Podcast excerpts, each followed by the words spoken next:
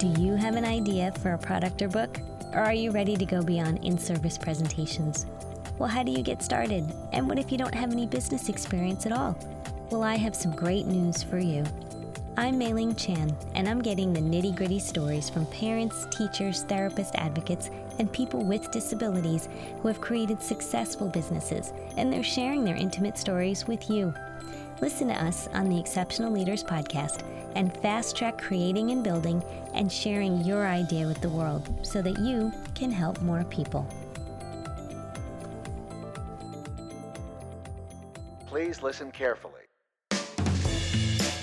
What is communication? The act of taking a thought from my head and putting it into your head. Essential behavior of life. We have the both blessing and responsibility of trying to foster. It. It's the strongest way for two people to convey information to each other. Bridging what I have in my head to the outside world. Draws us out of ourselves, draws us into that relationship, you know, builds up our families. Without it, we'd be lost. I think it's the ability to share your innermost feelings and thoughts with Whatever others. it is that we do to express intent and achieve an impact. Communication is the ability to express your needs, wants, frustrations, and desires to anyone that you feel needs to have that information.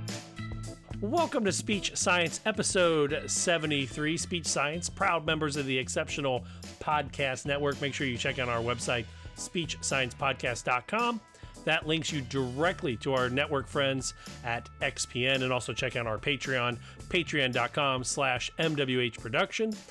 And we always want to hear from you. So it is 614 681 1798 or speechsciencepodcast at gmail.com. And I am excited because this is the ASHA elections special. So we're going to get political, kind of. But first, I'm always joined by the one and the only Michael McLeod in Philadelphia. What's up, buddy? How is Philadelphia treating you this week? Philly is great. The weather's been great. Uh, things have been going well. The clinic's been real busy. So uh, I've been enjoying myself.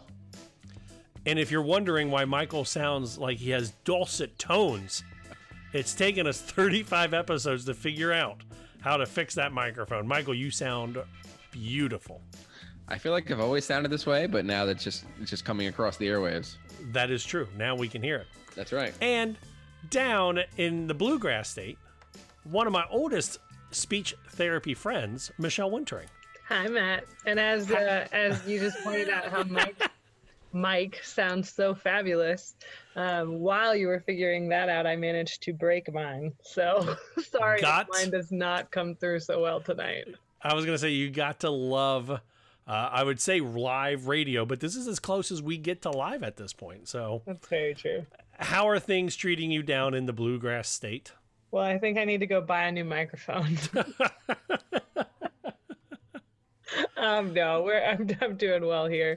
Uh, still fighting some of that under the weather stuff um, on my end. So I'm sorry if I'm clearing my throat a bit, but um, but we're doing well. Baby Speech Science had his nine month appointment today, and uh, he's going up in his percentiles, weight and height, which is awesome after having those concerns when he was little about weight gain and Awesome. Breakfast for dinner. the sunshine and the rain, but it's, at least it's sunny. That is true. That is those bacon and eggs at dinner time making you stronger. You're right, Michael. um, did I ever tell you guys about the concerns they had about my son because he had a ginormous head? so does my kid. What are the concerns? So we're sitting there, and mind you, I grew up with a hat size that never fit. Like I think I wear almost an eight right now, which is super hard to find in a fitted hat. So I'm used to. So do I. Yeah, right. It's hard, right? Yeah, it's hard. So my son, my oldest, Michael, uh, was born. His head was like in the 98th percentile. And he got sick. Like he was about 14 months old, 15 months old, and he got sick. And his head was still in the 97th percentile. But if you've seen my kid, he's kind of a skinny little dude. So his body was like at 13%, but his head was at like 97%. And our uh, physician's assistant said, I have some concerns. And we're like, well, what what are your concerns about the head? And she's like, well, he might have cystic fibrosis. And we went, what?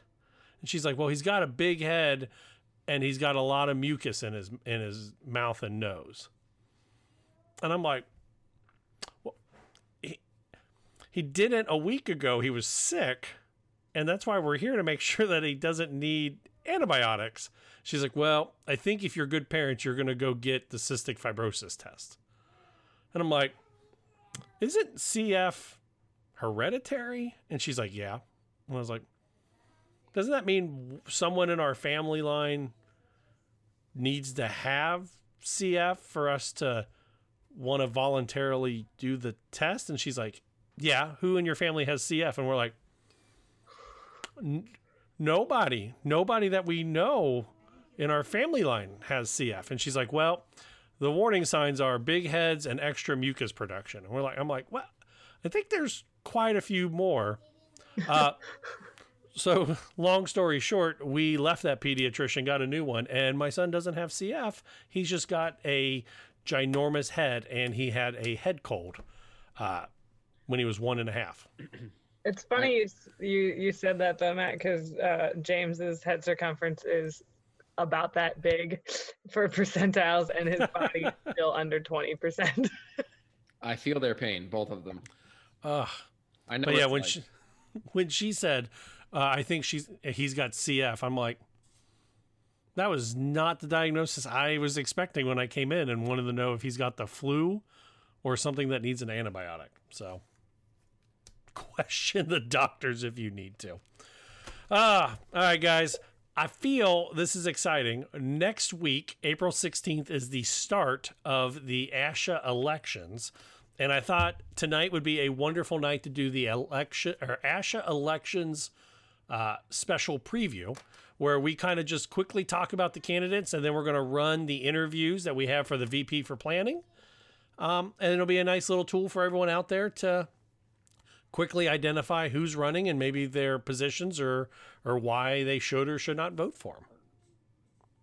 Sounds good to me. So, if you guys are okay with it, we will kick it off with the president elect. Uh, the president elect collaborates with the president to learn the role of the president, to become familiar with the programs of the association. Uh, the president serves as chair of the board of directors. The president ensures that the board of directors fulfills its responsibilities. And eventually, they become the past president, which provides advice and leadership to the board of directors regarding past practices and other matters to assist the board in governing the association. It's a three year, one year each. It's a three year term. So one year each is the president elect, president, and immediate past present or uh, past president. Um, that's kind of the definition of the role. And I'll quickly say who's running and then we'll kind of talk about them. There's Howard Goldstein, triple CSLP. Uh, I'm going to say the name and then hopefully I say it right. Louis, Louis, Luis Rickle, Luis Rickelman, Rickelme, Rickelme, Riquelme? Uh, maybe. Riquelme, We apologize, and Louis. Riquelme. Dr. Dr. Riquelme. Riquelme, if we said your name wrong. and then A. Lynn uh, Williams, triple C, uh, SLP. Okay, so for the first one, we have uh, Howard Goldstein. He is running for president elect of the ASHA Board of Directors. Uh, currently, he is an associate dean of research and professor of communication sciences and disorders in the College of Behavioral and Community Sciences at the University of South Florida. Uh, he's worked at several universities, uh, and he's had some major contributions to the field. Uh, he was recognized when he became an ASHA Fellow and all the way back in 1989. Uh, he earned honors in the association in 2016, served as a mentor, site visitor, trainer, chair. Um, he served as the ASHA Vice President for Science and Research for a few years and served on the Board of Trustees as well. So he's nationally a nationally known scholar for research in the field of child language intervention. Uh, his research and training initiatives have focused on improving the communication and social skills of children with autism and other developmental disabilities. Uh, and his recent work sought to enhance the language and literacy development of students in high poverty schools who are at risk for language and reading disabilities. So he definitely has some some some really good experience. Uh, and Asha asked him, uh, "What is your top priority if elected to the Asha Board of Directors?" And he stated that we need uh, innovative thinking to improve services and prepare professionals to navigate changing realities in our field. Communication is key to ASHA, spearheading initiatives to identify and publicize innovative new ideas, increasing our diversity and global impact, and fostering awareness and support of consumers and policymakers. All right. Um, the second candidate we have is, um, and again, we apologize in advance if we are saying his name incorrectly, but Dr. Luis F. Riquelme, triple CSLP, director of the Center for Swallowing and Speech Language Pathology at New York Presbyterian Brooklyn Methodist Hospital. He's also an associate professor of speech language pathology at New York Medical College. Um, he a lot of his research involves uh, swallowing disorders, but also multiculturalism, cultural competence, and sensitivity. Uh, he has presented all over the place, and most recently, especially since we talked on it on our last podcast, I believe, the IDDSI, which is being implemented. He was on the committee for that, the International Dysphagia Diet Standardization Initiative. And he's the, on the American Board of Swallowing and Swallowing Disorders. He's chaired the New York Board for Speech Language Pathology. Uh, he was the past chair of ASHA's Multicultural Issues Board and he also developed the first postgraduate advanced certificate program in pediatric dysphagia for practicing clinicians through New York Medical College. So lots of dysphagia research. And his big fo- focus was that same question that Mike mentioned the top priority, if elected to the ASHA Board of Directors, is representation. So Dr. Riquelme said, ASHA's strategic plan outlines a comprehensive approach to achieving our mission, our, our vision and mission. But to make a plan meaningful to all members, we must focus on representation. And that includes cultures, ethnicities, lifestyles, belief systems, and preferences. We also must feel represented for what we do. So it seems that he really wants to encourage representation and increase the um, diversity of our clinical expertise and also the clinicians we have. And our third candidate uh, is A. Lynn Williams, PhD, Triple C SLP. Uh, Dr. Williams is employed at East Tennessee State University as the Associate Dean for Academic Affairs in the College of Clinical and Reha- uh, Rehabilitative Health Sciences and professor in the Department of Audiology and Speech Language Pathology. Uh, she's got a strong interest in the impact of communication disorders uh, as examined through the International Classification of Function, Functioning Disability and Health and of the World Health uh, Organization. Uh, recently, she has served as the ASHA Vice President for Academic Affairs from 2016 to 2018. Uh, she was an ASHA Convention co chair back in 2014. Uh, she's the editor for the Language, Speech, and Hearing Services in Schools and the American Journal uh, of Speech Language Pathology. Uh, she has a strong track record of uh, more than 175 publications and uh, presentations. Uh, she'll also be inducted into the National Academy of Practice as a Distinguished Fellow in 2019 and was named an ASHA Fellow in 2006. Uh, she was inducted into the West Virginia University College of Human Resources and Education Hall of Fame back in 2004 and was an Erskine Fellow at the University of Canterbury in Christchurch, New Zealand uh, in 2011. Her top priority. Uh, if she was elected to the board of directors, she says, What do we mean when we say that effective communication is a human right that is accessible and achievable for all? First, our services must be widely accessible and fully integrated into healthcare and educational settings. Second, there must be adequate and appropriate reimbursement for our services. Then we must work for expanding awareness of the value added by our professions in interprofessional collaborative practice in healthcare and education. Um, we will also have in the show notes uh, below, if you're looking on the XPN network or on Facebook, uh, we will have a link to each one of these uh, bios that we read and go over tonight. Uh, I think it's important that we pick, you pick somebody as your vice as your president elect that represents who you feel strongly represents you as a clinician. I'll I'll be completely honest. I didn't know until well into my career that we as members of ASHA were able to vote on this. Yes. And so that's my own naivety, but I'm hoping maybe this this can be informative for a lot of um, people with their C's and ASHA members out there. Yeah, these are three very, very highly qualified people. Uh, just reading their bios and all they've done throughout the field, it kind of makes me wonder what I'm doing with myself. right. Uh, Immediately but- as you were reading these, I go, "Oh, I couldn't do this. I, there's no way I could do this." Yeah, I'm I'm really impressed. I think it's great. Uh, and you know, part of part of being a, a male, just just from just from learning, just from reading these three bios, uh, part of being a male in this field, you know, you're always hearing like, oh, guy speech therapist, guy speech therapist. But you know, with with the field being so predominantly female, I do kind of feel like you know, just from reading these three bios, that I would say it is kind of important to have a a female president who kind of represents the vast majority of the field. That's just my gut reaction.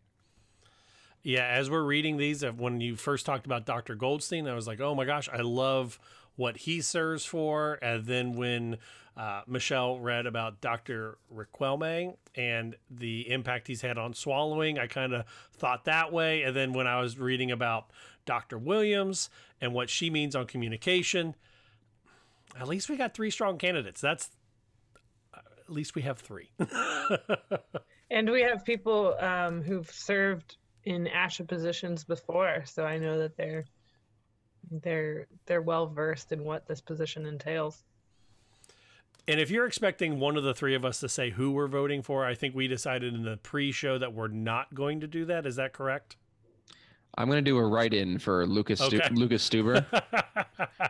and, and one of the reasons that we're choosing not to tell you who to vote for is that we do feel that all three of these candidates, all nine candidates that we're going to, our 12 candidates we're going to talk about tonight or today, are important, and we do feel that they would be qualified for the field. We do not want to persuade or sway any votes one way or the other because we want to be friends with no matter who wins. wasn't wasn't Elizabeth Warren an SLP? She was, and Yeah. I emailed her this week to see if she would be on the show, and they said that she wouldn't have time. And I said, well, if she has five minutes for a phone call, we would gladly, gladly take her.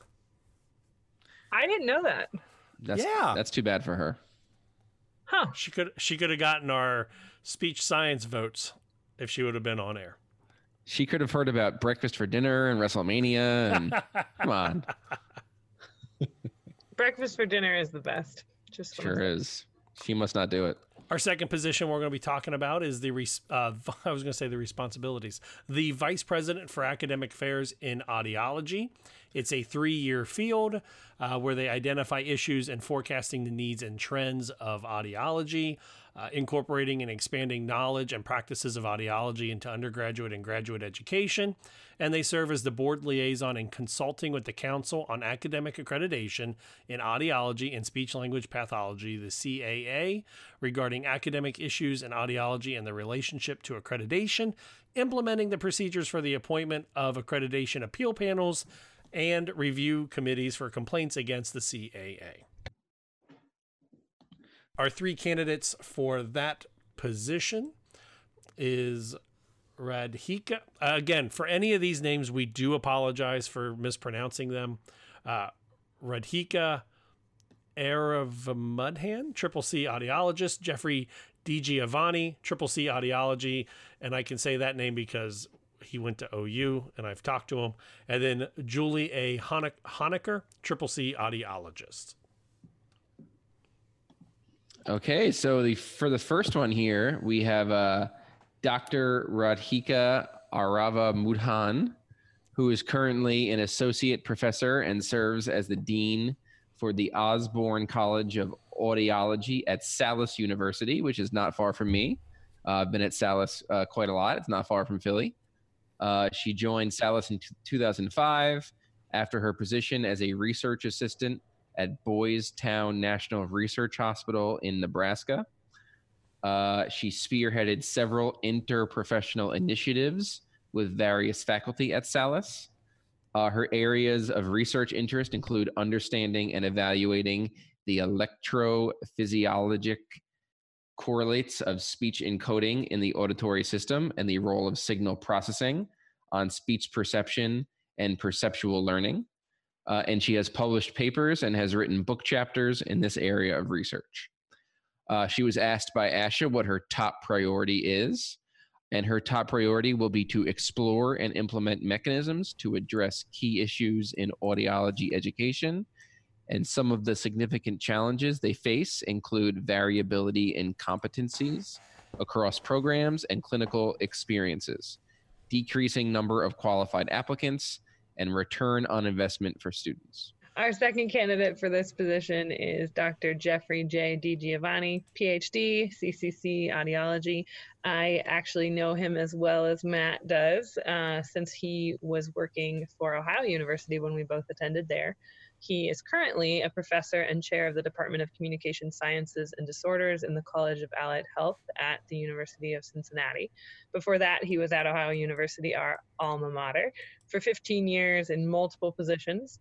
And as the um, CCO, his primary objectives include developing new models of clinical partnerships to secure clinical placements for the 14 clinical programs uh, for audiology. His primary research area involves illuminating the research between attentional and working memory mechanisms and auditory performance. So there's a lot of overlap there with uh, speech pathology as well. And they describe in his bio that he's been a friend of ASHA for a long time, presenting and being invited to the national conferences and speaking in multiple states. He has authored numerous articles in the ASHA journals and served as an associate editor for the American Journal of Audiology, uh, Audiology Advisory Council for two terms, and a representative to the ASHA sponsored AUD Summit in 2016. Uh, so his top priority if elected to the ASHA board of directors, he stated, I have lived and breathed graduate audiology programming. So the AUD was a critical transformation in the field. And 20 years later, we've experienced the success and challenges of the AUD program, especially with clinical training. So naturally, it's highly advantageous for academic programs to be ahead of the curve in preparing students for their careers. And his top priority is to reintegrate the discussion among all professional organizations representing audiology in how the quote generation 2.0 of the AUD should be composed and implemented. Our third candidate is Julie A. Honaker, PhD, Triple C audiologist, uh, is director of the Vestibular and Balance Disorders program at Cleveland Clinic. Her passion for vestibular sciences developed during her master's program in audiology and the PhD at the University of Cincinnati, followed by a postdoctoral fellowship at the Mayo Clinic in 2009. Uh, before she was at the Cleveland Clinic, she was an associate professor at the University of Nebraska Lincoln, where her teaching and research program fo- focused on vestibular and balance sciences. Uh, her signature contributions to the field are enhancing the clinical training and research preparedness of students in audiology. She has taught more than 100 AUD students in the classroom and the clinic. Uh, she was an active volunteer for ASHA, including being a member of the Academic Affairs Board, the National Advisory Committee for the Audiology Praxis, the Convention Program Committee, and the ASHA Ad Hoc Audi- Audiology Scope of Practice uh, Committee as well. Uh, her top priority, uh, if elected for the Vice President of Academic Affairs and Audiology, is to address the critical issues facing student education. One, promoting research opportunities at the undergraduate and graduate level. Two, addressing doctoral level uh, shortages in the field. And three, working closely with the Council of Academic Programs and Communication Sciences and Disorders and ASHA to address discrepancies in our training programs to promote, to promote improved clinical competencies. So, again, those are the VPs for audiology, the academic affairs in audiology. And again, we will have the links up uh, in our uh, show bio and our show notes. And of course, I would be remiss if I say that we don't want to hear from you, and maybe we want to hear your opinion on the election. So head over to our website, speechsciencepodcast.com, or give us a phone call or a text 614 681 1798, or uh, email speechsciencepodcast at gmail.com. And Michael, what's the hashtag on Twitter and Instagram? That is hashtag SSPod. So, hey, do we have any shout outs? Didn't someone uh, tag us on Instagram there, Mike? I think she did. Um, do you guys have it? Do you guys remember who it was? I think it was someone who was uh, like making something. Let me try to find that. I do not. I, while you are looking that up, I will say that when we did our live episode, the Talking with Speech Science uh, about the ASHA AAC accreditation, uh, the texting into the phone number worked like a dream, and we got over 50 text messages during a uh, 45 minute live session. So, Michelle, you found it? I've got it. So, nice. um, a shout out to one of our listeners. Uh, username on Instagram is Videku, so V E D E K U 90. She's she or he said tonight I craft, drink beer, and listen to speech science, catching up on an old episode. And they asked, where do we find our articles?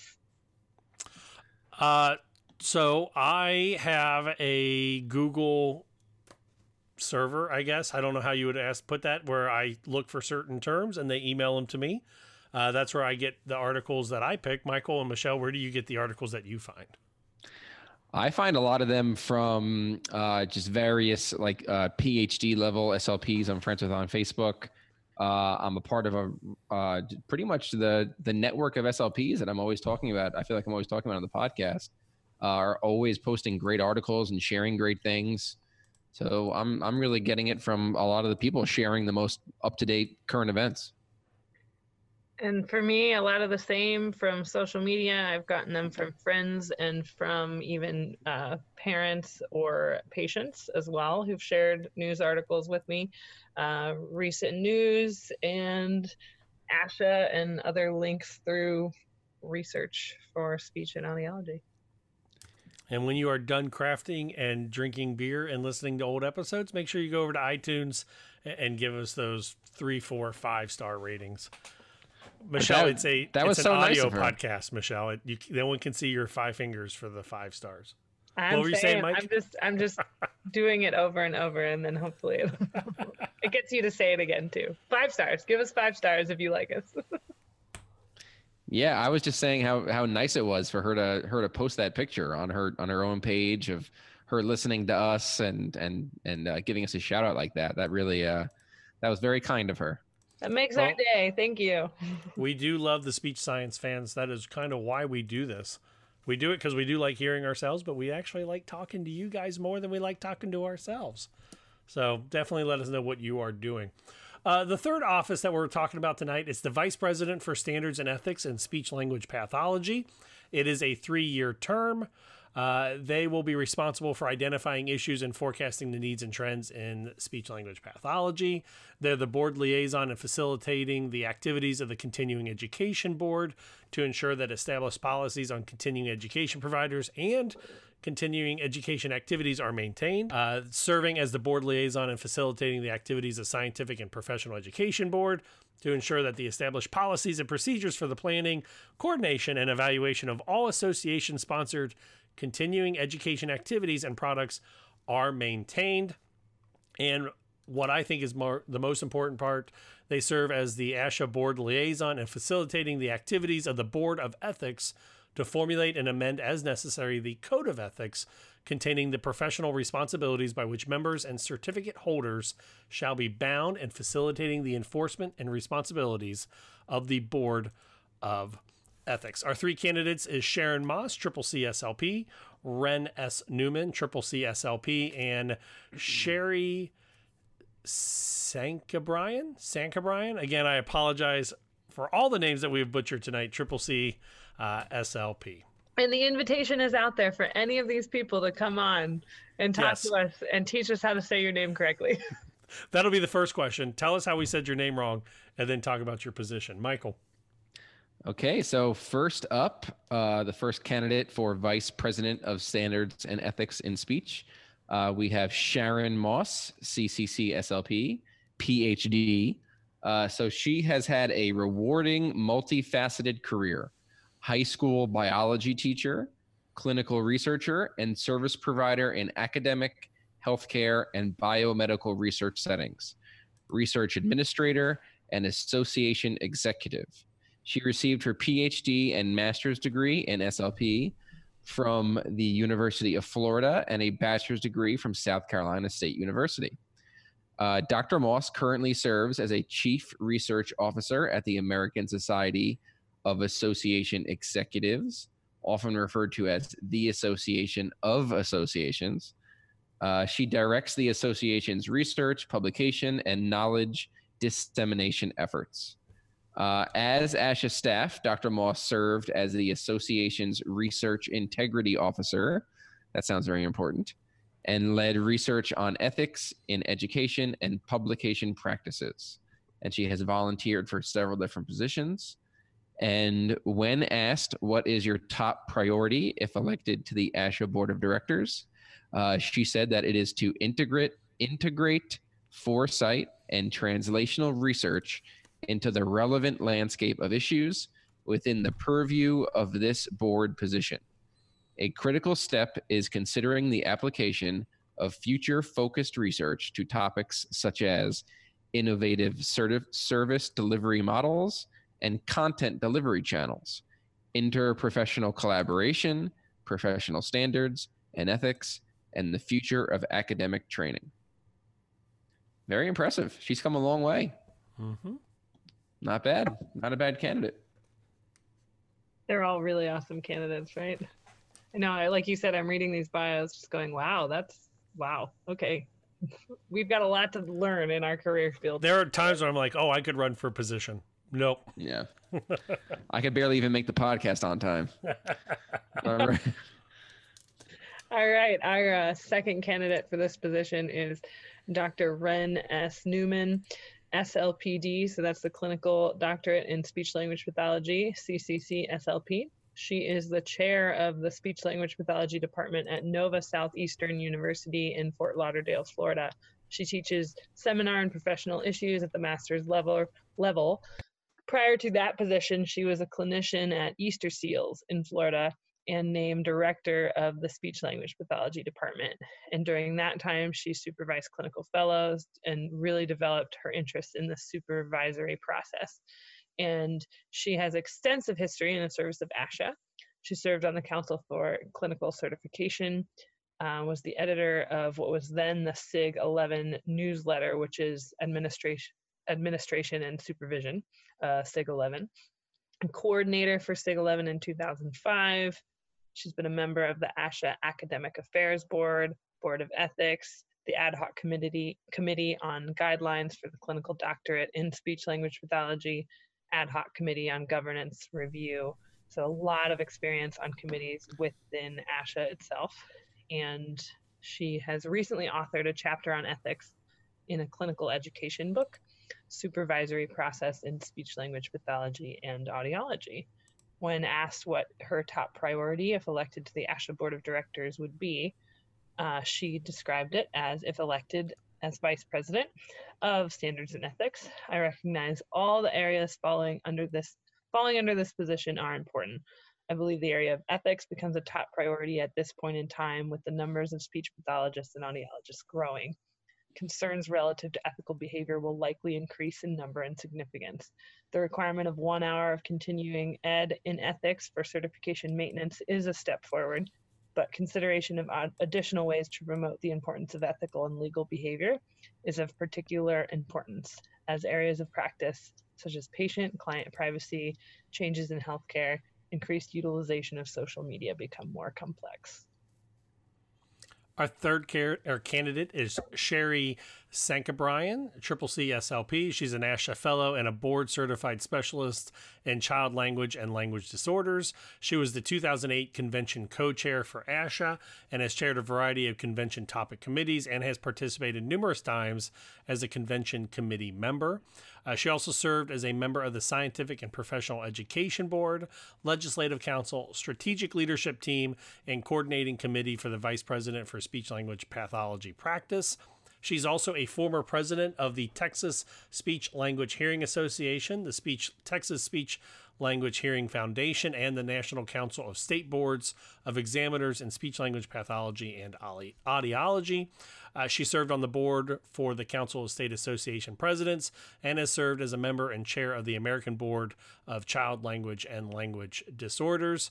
Uh, she's a frequent presenter for continuing education events on a variety of topics, including but not limited to ethics, autism spectrum disorder, parent professional relationships, school based services, executive functioning, and language therapy.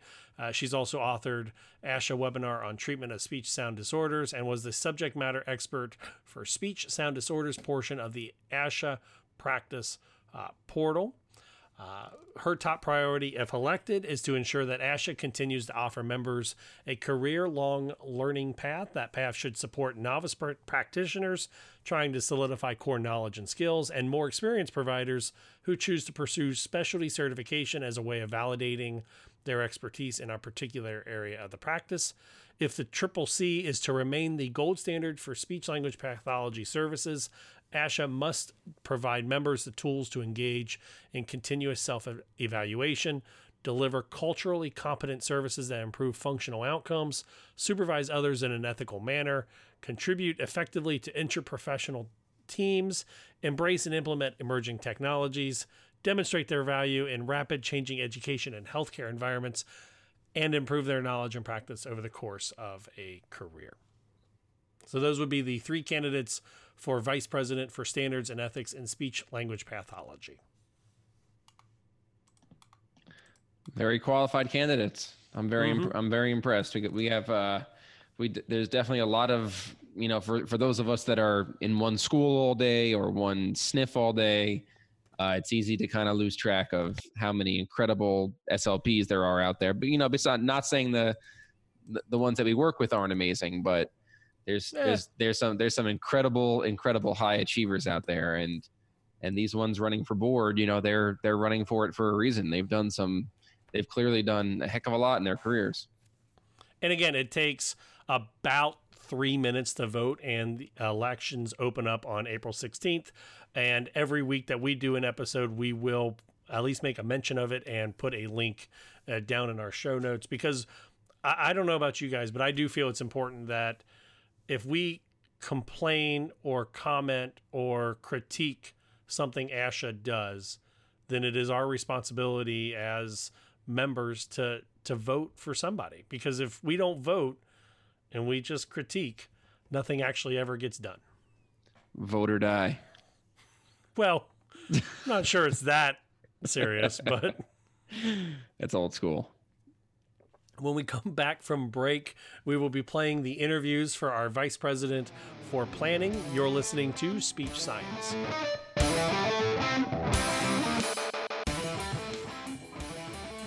This podcast is brought to you by Pearson, the company behind the CELF, GFTA, and the brand new PPVT5 and E EVT3. These new, easy to use vocabulary assessments are brief and reliable for two years, six months old, to those 90 and beyond. Learn more about these new tests at pearsonclinical.com slash exceptional. That's pearsonclinical.com slash X-C-E-P-T-I-O-N-A-L.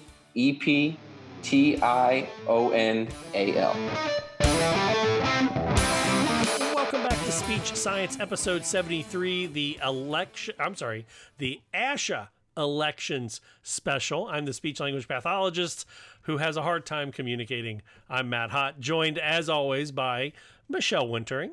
Hi again, Matt. Hi, Michelle. And Michael McLeod.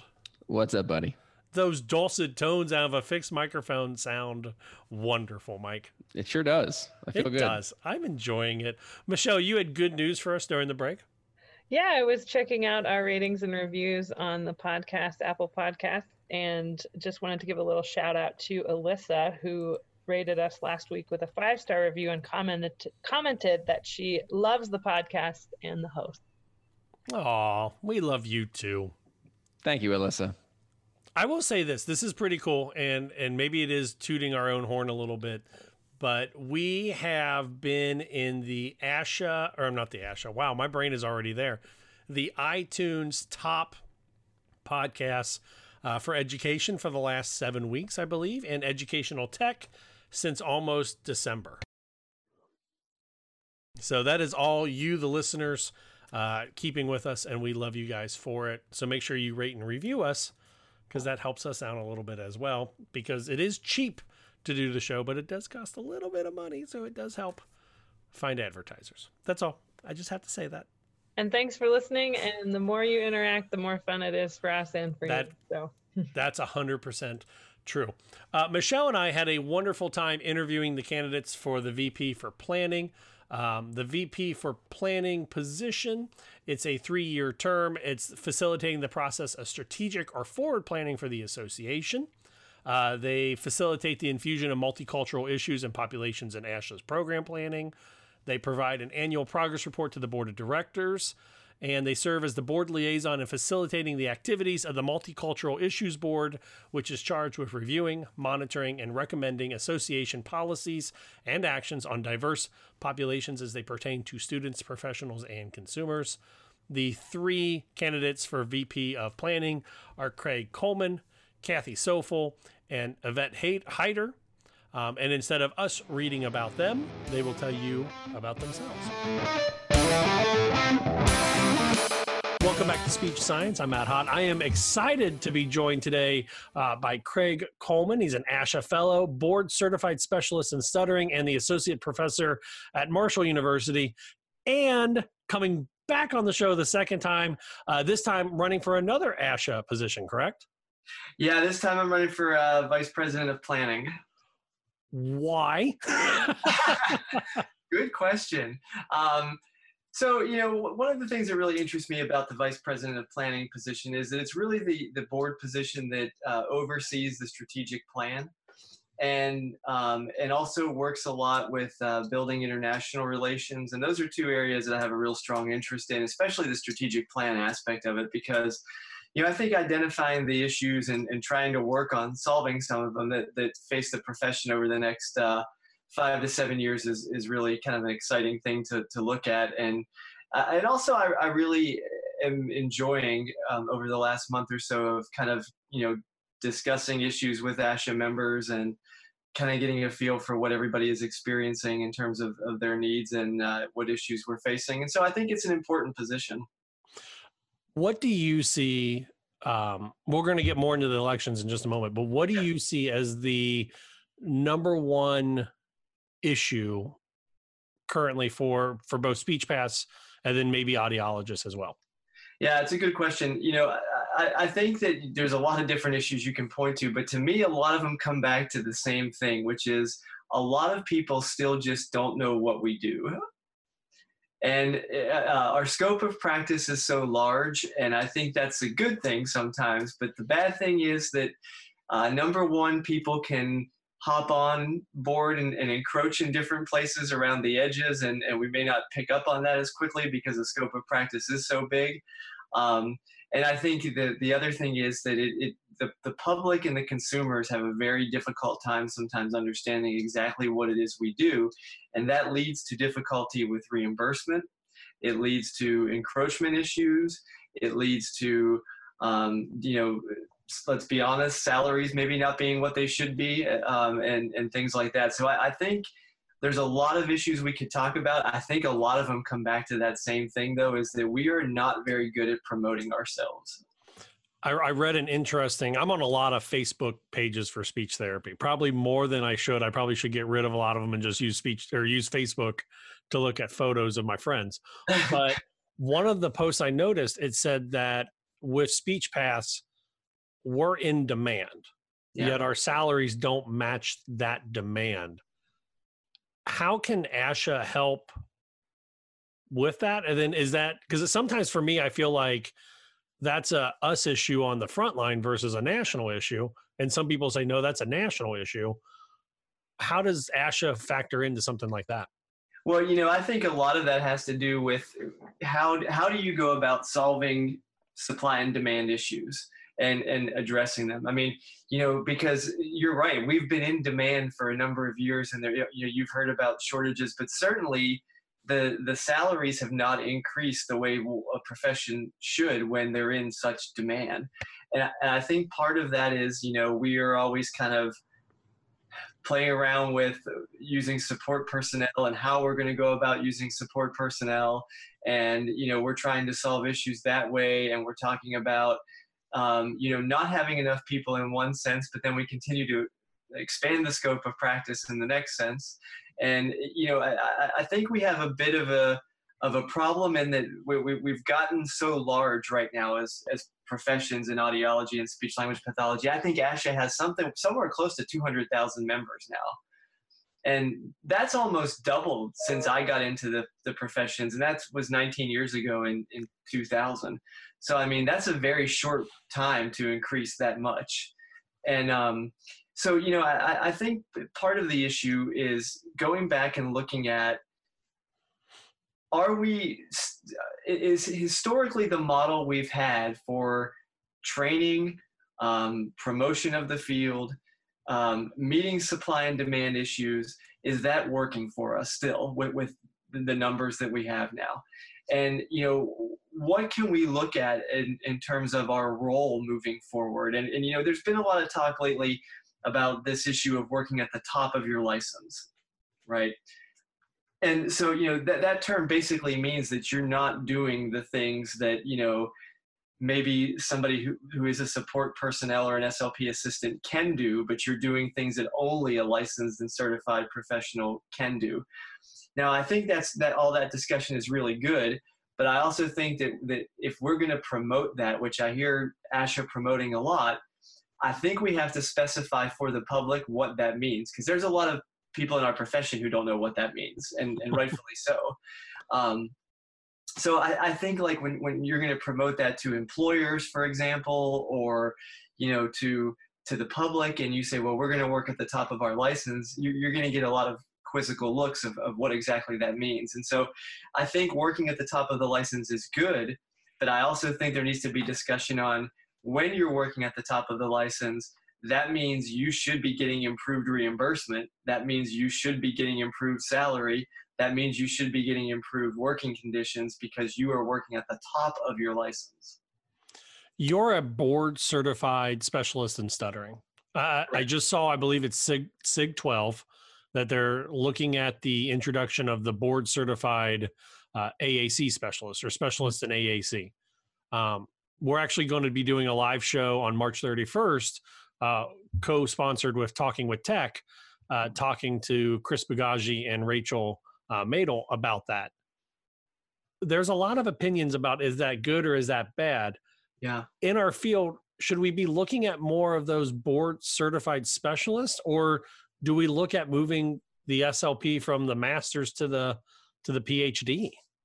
You know, it's a really interesting question. I, I think it's a, it's going to be a really difficult transition in speech language pathology to move from a master's requirement to a clinical doctorate, and um, like audiology did, because our work settings are so different.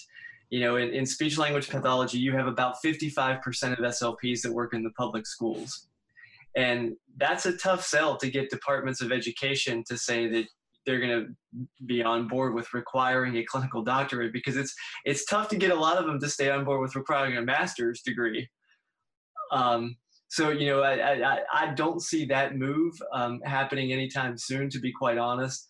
And and I think that we have to look instead about how we can be creative with that. And I think the board certification is a way to do that. Um, you know, now I, I, do think we have to be a, little bit more mindful with the board certification of, of what it means. And again, helping the consumer and the public see what it, what it is it, you know, because somebody can call themselves, for example, a stuttering specialist without being board certified and you know that that's a problem. I mean you know so if, if you're going to create these things you have to put some teeth behind it number one.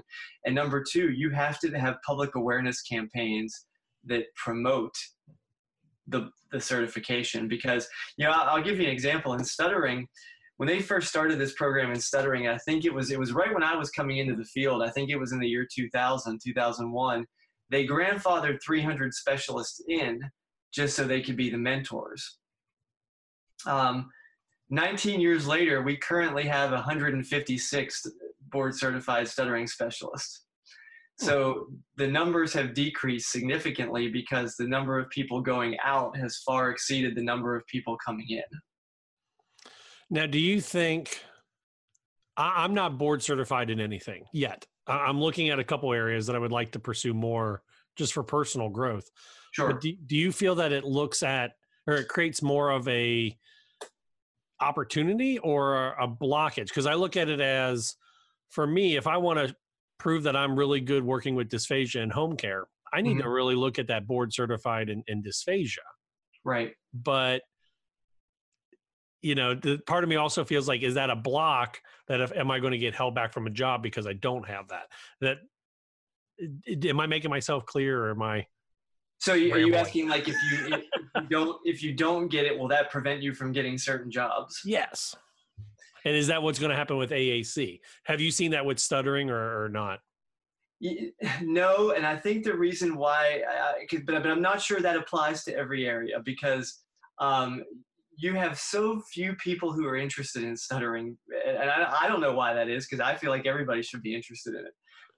But um, there, there's not a ton of people of SLPs who are interested in specializing in stuttering, but um, I haven't seen it be a block. I, uh, th- I'll tell you where I feel like it could be really helpful. Uh, number one is if you go into private practice, obviously, because you can use it as a way to promote your practice. And people feel better about seeing someone who has a specialist certification than somebody who doesn't. Um, so you get a lot of referrals that way. Um, number two, I do think if you ever see yourself wanting to teach at a university, that's another mechanism for you to be able to do it because I think a lot of people might look at that and if you're looking to teach a certain class as a little bit higher even than, than a clinical doctorate that's more uh, maybe a little bit more generalized than a, um, a, board spe- specialist area where you can justify hey i should be teaching this class in this one area because i'm board certified in that area That makes sense. So one of the issues with that I saw Asha is working on, and it affects one of our co-hosts, Michelle uh, Wintering. Uh, She's worked in Denver. I always goof it up. I think it was Texas. It might have been New Mexico or Arizona. She yells at me every time. Currently, she's in Kentucky. They're looking at that interstate licensure. mm-hmm. What is the long term plan for that? Is there something that will look at a 50 state licensure, or is it really going to be more of these small cluster of states near each other, or still Well, in the air? I think that I think it's still up in the air. I think Ash's vision, from what I know, is um, trying to create a national license eventually. And um, I, I do think, honestly, that's the way to go and, and really what we need to advocate for. Um, because, number one, it would create a mechanism where the certification means a lot more than it does right now. Um, you know, because let's be honest, certification is great, but licensure gives you a lot more power in, in terms of law. True. And um, you, you know, I I think part of the issue that we have a lot of times with a lot of these encroachment issues comes back to the fact that depending on how a state law is written or interpreted, or what the politics look like at the state level, um, that gets very heavily influenced in licensure law. And somebody shouldn't be able to do, you know, an ABA therapist shouldn't be able to do speech therapy in one state just because the law is weak in that state. That should be a national standard that, that ABA therapists should not be able to do speech and language therapy.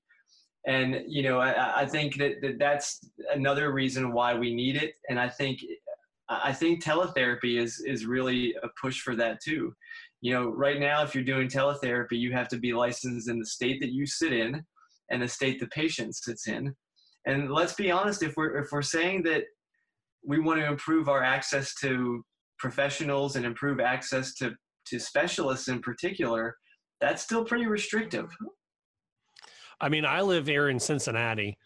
I am 45 minutes from the Indiana border. I am 35 minutes from the Kentucky border. And I cannot look at jobs in either of those states because I, I mean, I could, I, I just have to go through the licensure process. But Right. I, I, I have, I, we were talking off air. I have a five year old, I have a two year old. I coach high school bowling. I do home care.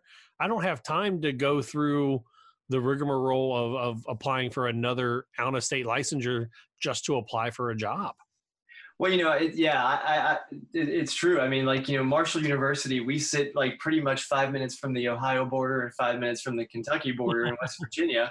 Um, so, I mean, it's the same kind of situation. I mean, you know, you, you can go out and we can try to get contracts with some of these other places, but the, the licensure becomes a little bit restrictive to do that. Number one, and I do some teletherapy, and, and, I'll tell you some of the, the hoops that you have to jump through for some of the states is ridiculous. I mean, I, I won't say which state it is, but I, I looked at it one state about five years ago because I had a kid who was interested in seeing me in teletherapy, and the parents contacted me, and uh, you know, you had to go through. I had to go through this online infection control training and HIV, all very difficult to spread over the internet, right? Right. Um, and so you know it, it, was like nah I don't, i'm not really into spending you know 12 hours and doing this stuff to work with uh, you know one kid. And uh, you know you feel bad about that but there, there needs to be a little bit more of a common sense approach there. You had mentioned when we first start when we first started talking about perfecting or, or improving asha's image with the slps yeah. and i know you should never read the comments but reading the comments of a facebook page there's people that love ASHA that will carry the flag until the day they retire. Right. And there are people that will fight ASHA over the simplest ideas. Right. Um, I remember the the viral marketing video about rem- remind or redoing your renewing your dues. Yeah. And and they do at the national office. Yeah, and everyone some people were like, This is great, thank you for the reminder. And some people said, Oh, this is the biggest waste of my dues. Why do I pay? Right how do you see yourself reaching both the people that will carry the flag for you no matter what right.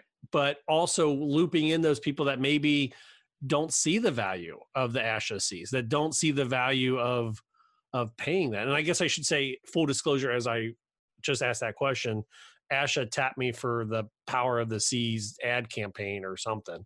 So mm-hmm. if you google my name that is up there. But it's a legit question. How do you loop both the people that will carry the flag and the people that'll shoot the flag bearer.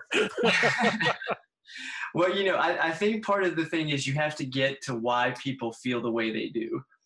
And, um, you know, I, I read the comments as well. And, you know, I, I think a lot of times if you're if you've had experience working on committees or things like that within asha you really see how much asha does for the profession and for us as speech language pathologists and audiologists. However, I'm not sure that's always communicated in the best way. And, you know, I, I think they've gotten better about that. Um, but I, I, don't know that people know where to see that at all the time um, unless you're, you're plugged in. And, you know, so I, I really feel strongly that, you know, p- part of my mission if I win this election is to improve the communication with the membership. And I think this is the perfect position to do that with because it involves planning. And anything that involves planning, you have to know what issues people are facing and you know what issues the members feel are important. And so I would really try to do something where, you know, once a month, for example, we have Facebook chats or we, we, we go to different social media platforms and, you know, I can talk about what's going on and people can ask questions about, you know what what issues they're facing and, and discuss those because i think you, you have to create a mechanism where people feel connected. And you know it, this goes back to the problem with the election matt to be honest. And the election problem is that people don't vote. I, I mean, you, you, look at the percentage of ASHA members who actually vote in the elections; it's something like three three percent. And that's an incredibly low number because I think people feel disconnected, and we have to work on getting better at that. And I'll be honest, I actually forgot the elections were coming up until I got the until we started talking about who we wanted to interview as as candidates. Yeah. And I'm plugged in. I'm an Asha SEAL. I'm plugged in. I'm doing the show trying to come up with topics. And even then I was like, oh, it opens up in about uh, we're recording this on the 20th. This will go live next week. Uh, I believe elections open up the first week of March. Um, I think, oh, I'm sorry, April. Yeah, April. I think it's the first week of April. But but yeah, it's first week of April. But um, but yeah, you're right. I mean, like you know, you you get a lot of reminders, and and, and that's something that I don't think is ASHA's fault because they send a ton of reminders during the election process. So I don't think it's an issue with people not knowing the elections are going on. I think it's people don't care. And they, they don't feel connected to the candidates and that's that's one of the things like you know i mean I, i'm trying to do now as a candidate by trying to get on as many of these as possible and, and do my own things to, to kind of get get to people and pull them in and and uh, find out what issues are important to people and, and talk about those um, to, to let people know where I stand as a candidate. And, and, but I think that's something that if I'm elected, that I really will try hard to do is is to improve that line of communication so people do care and they feel like they're invested. I've got one more candidate question for you. Then I do want to get more get to know you questions. Okay. You work in. You're an associate professor professor at Marshall University. Correct. How do you think that either helps you or gives you an advantage to know what, for example, I'm doing in home care or when I'm working in the school system? Do you think that gives you an advantage because you're working with the kids, or I'm sorry, kids, young adults, uh, before they move out there, or, or do you feel like that's a, a little bit of a hurdle? I think it can be both. Um, you know, I, I, think that one of the reasons why I am trying to reach out to so many people is I need to know what the issues are in the trenches that I don't know about. And, you know, that that's a really important thing, I think, as a candidate to, to learn about. You can't go into something thinking that you know everything. Um, you know, I'll be the first one to tell you my, my clinical background was at a pediatric hospital. I worked at Children's Hospital of Pittsburgh before I, I took my position at Marshall seven years ago. And so I'm very familiar with issues related to pediatric outpatient care, to hospital settings, to you know those things. But I'm really trying to work hard to find, for example, what issues people in um, nursing homes are facing, or what what issues people in schools are facing, because I don't know that, and I can think I do, but I think it's better to hear that from people who are directly in those settings. Well, I can tell you that here in the state of Ohio, we have a case or cap number of 80 and i started the year off with 115 students. So what happens if you have 115 and you have a cap of 80 um, so uh, i also sit as a as the osla schools rep the ohio speech and language hearing association schools rep uh-huh. so i have to word this very delicately but if i were to go to the state ode Ohio Department of Education, mm-hmm. and I report who it is, they'll say very nicely, What's your name? What school district do you work in? They'll then call the superintendent of that school and say, Hey, Matt Hott from your school called and said, You've he's got 115 students. He's only supposed to have 80. Why is there a difference? Superintendent says, Oh, we couldn't hire enough people. We didn't have a good candidate. We had more people moved in, something.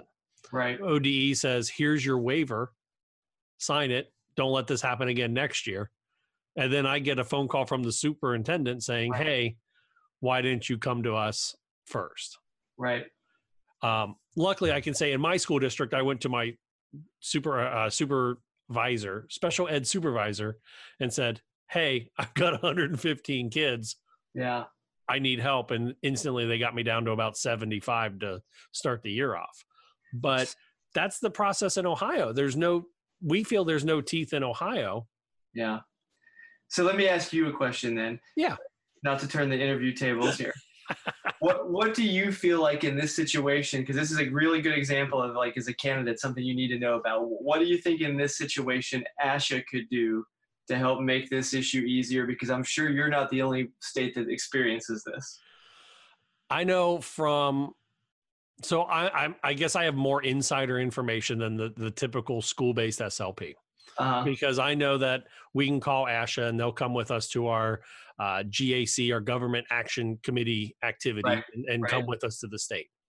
But I think a lot of people don't know that that's even an option, that they don't know that they can get someone on the phone with ASHA. I mean, if I know I was just a regular school SLP that wasn't tuned in, I right. would say that I want to know what is is ASHA going to call my senator for me? Will they write a letter in support of what we're trying to do at the state association? Will they show up if we invite them to the GAC? Right. I mean, that's what I would would ask, and I kind of know some of those answers, um, but I think that's what the the basic SLP would be asking.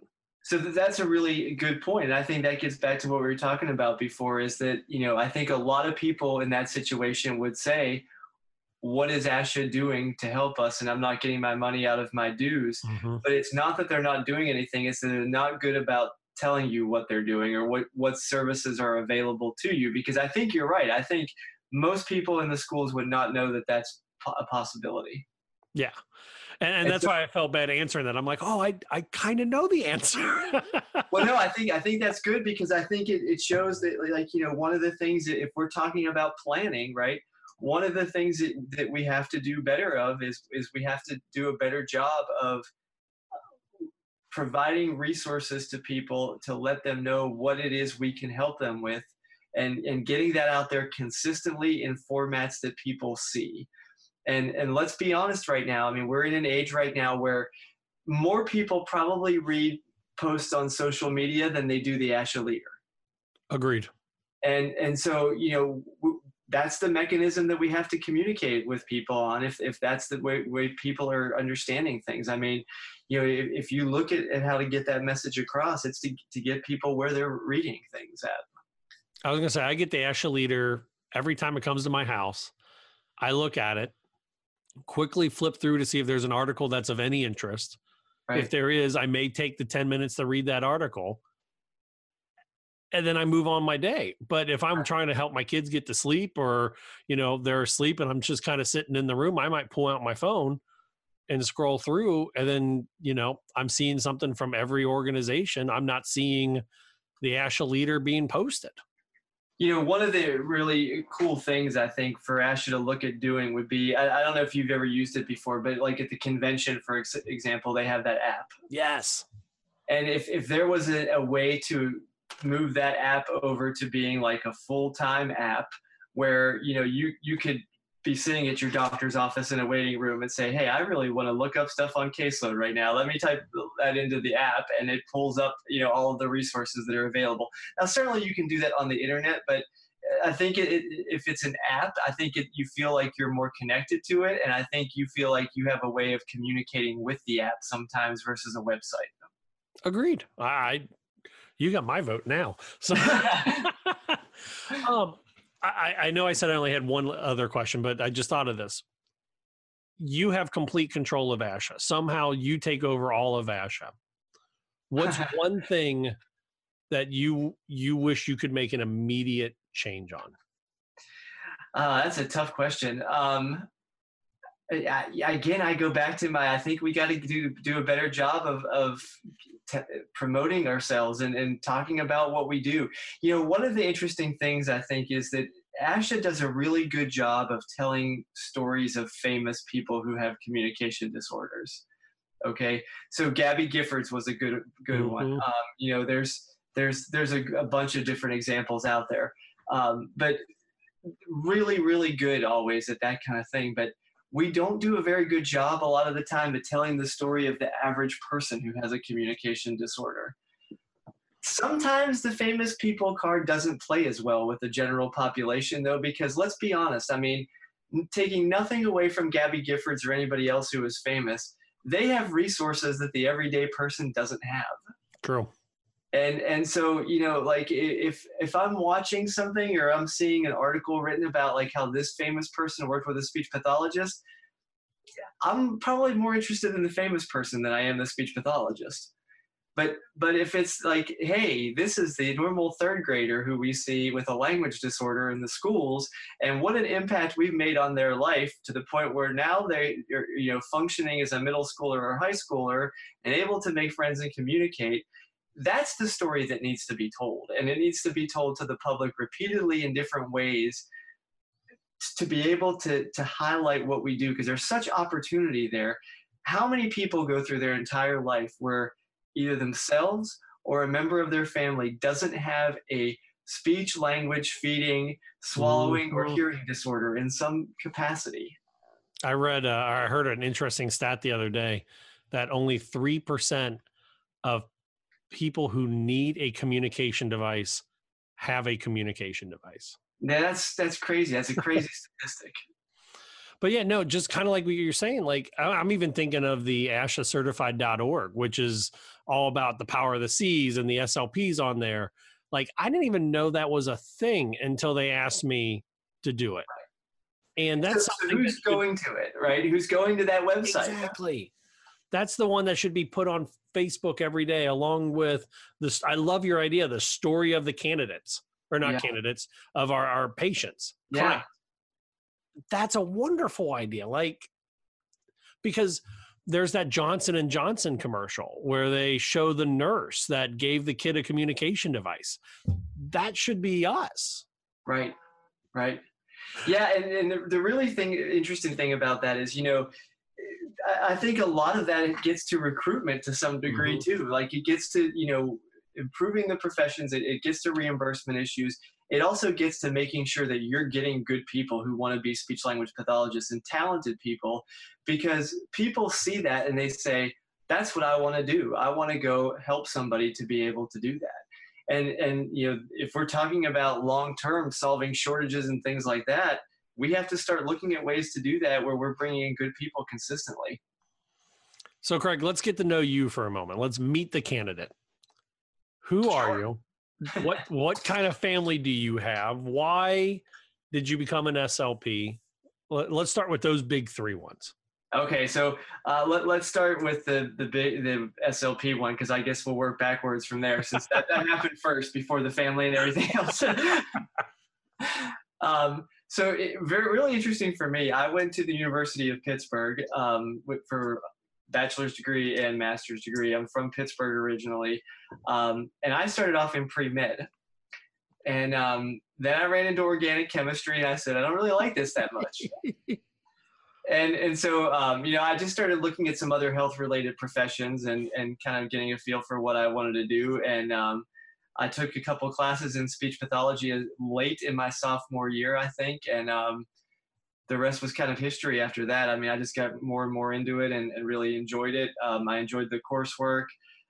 I, I enjoyed um, I, I really as i got to do clinic things like whether that was observing as an undergrad or doing clinic work as a grad student i mean that that was really a, a catch for me. I mean that was sort of like yeah this is what i'm meant to do.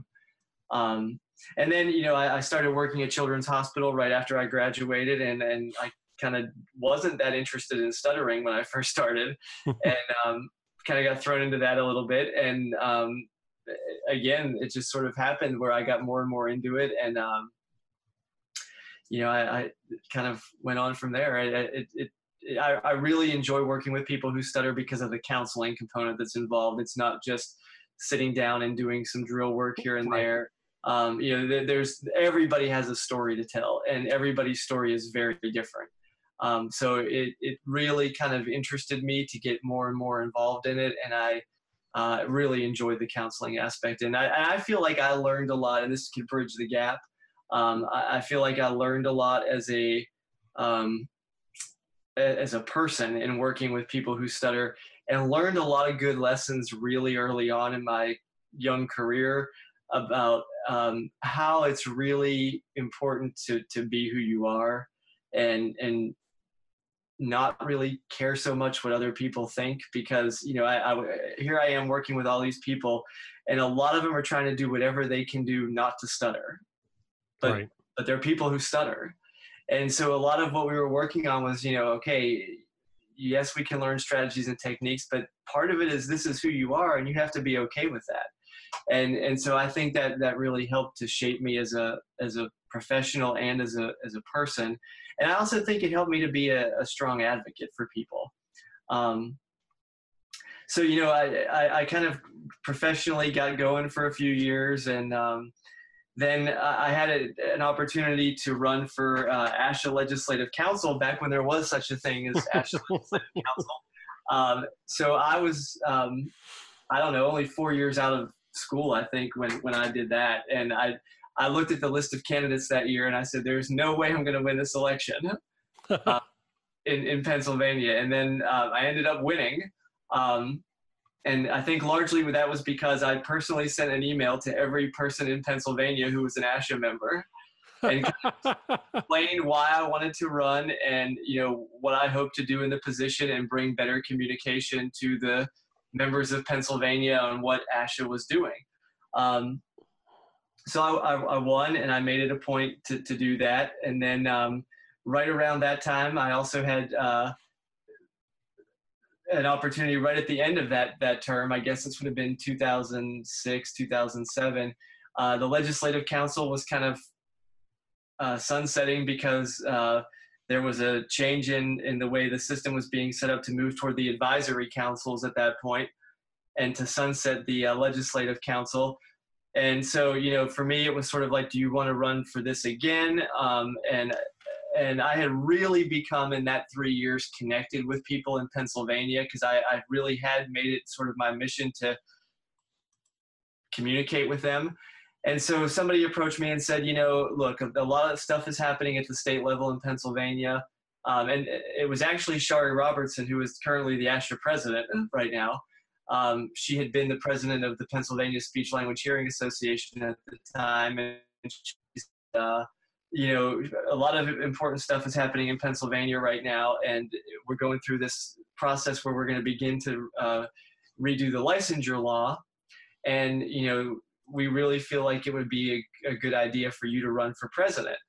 And I said, you know, I, I, think I've done what I set out to do in the three years that, that I wanted to be on the legislative council. My term was ending, and so I, I agreed to do that.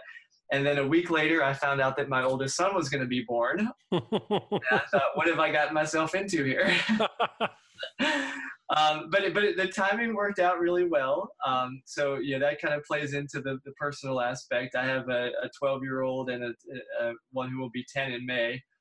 Um, and um, so I, I, went through my term as president the first time. We, we in Pennsylvania we we accomplished a lot in moving the bill forward to do the licensure rewrite, but we weren't quite there yet.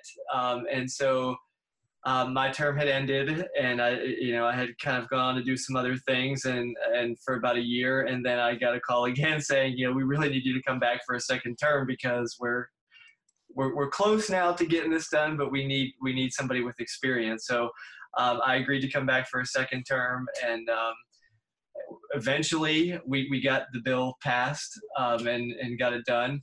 Um, and then right as I was kind of in the middle of my second term, I had the opportunity to go to Marshall. Um, so I, I, actually finished my second term as president of Pennsylvania while I was working in at Marshall in West. Oh, really? Yep. so I went back and forth a lot uh, in, in that year and a half period of still being on the PA board and, and doing that. And um, but but it worked out really well. And I, and you know I, I think I've I've tried as I've gone through this process. I've really even tried to to with my my sons who are old enough now to kind of recognize what's going on. You know to to kind of um, involve them in this process a little bit to some degree and and say you know hey I'm running for this position now um, this is what I'm going to do. And, you know, they, they kind of think I'm running for vice president of the country. So they kind of think it's a big deal. Um, but, but uh, for example, our, our teachers were on strike in, in West Virginia last year. And then this just happened again with another issue over the last week here. And so I, I told them uh, yesterday when they were off school for the first day, I said, okay, you're gonna, you guys are going to be off school. I said, but you're going to write an essay on why education is important and why wow. it's important to support the teachers. Um, so so they've they've kind of gone through this process with me a little bit, and I think we'll do that over the next couple months, and learned a little bit about the political system and, and things like that. Um, in my free time, I, I, coach a lot of sports with them, um, mainly baseball. I was gonna say I was just creeping on your Facebook page and saw there was a league championship or something. Uh, yeah, you know, I've been really lucky with them. Be, be, between both of them, they've actually won four district championships. Wow. Um, that I've that I've coached them with. Um, my older son's won two, and my younger son's won two. And um, last year, they both made it to within uh, one game of winning a state title. Oh my gosh! So um, they, will have, I think, some excitement this year to look forward to, and um, it'll be it'll be a fun experience again. I, I, give you credit. I had to coach my son's t-ball team this year, and I coach high school bowling. So yeah. I, I like bowling. I like coaching, but I, I coach high school bowling, and I had to coach t-ball this year, and I was just like, oh, oh no, what did I get myself into? T-ball is kind of a different animal than anything else because I, I, I went through T-ball with both of my sons, and you just hope somebody doesn't get hurt. Yeah. I, remember with my my second son because I had gone through it with my older one, and and my second son was playing his first practice of doing t-ball, and I had a guy helping me who I didn't think had much experience at the time, and, and he said something like, "Hey, should we teach him how to turn a double play?" and I said, "You know what?" I said, "If they don't pick the weeds, I'll be happy." right. Stop eating the dirt. Look yeah, if they eat the dirt, end up in the hospital, we're good. Forget the double play. So I, I also see that you're a Steelers fan. Yeah, although that pains me a little bit right now. I was gonna say if you are in charge of Asha and the Steelers, what do you do with Antonio Brown? I trade him for a first round pick if I can.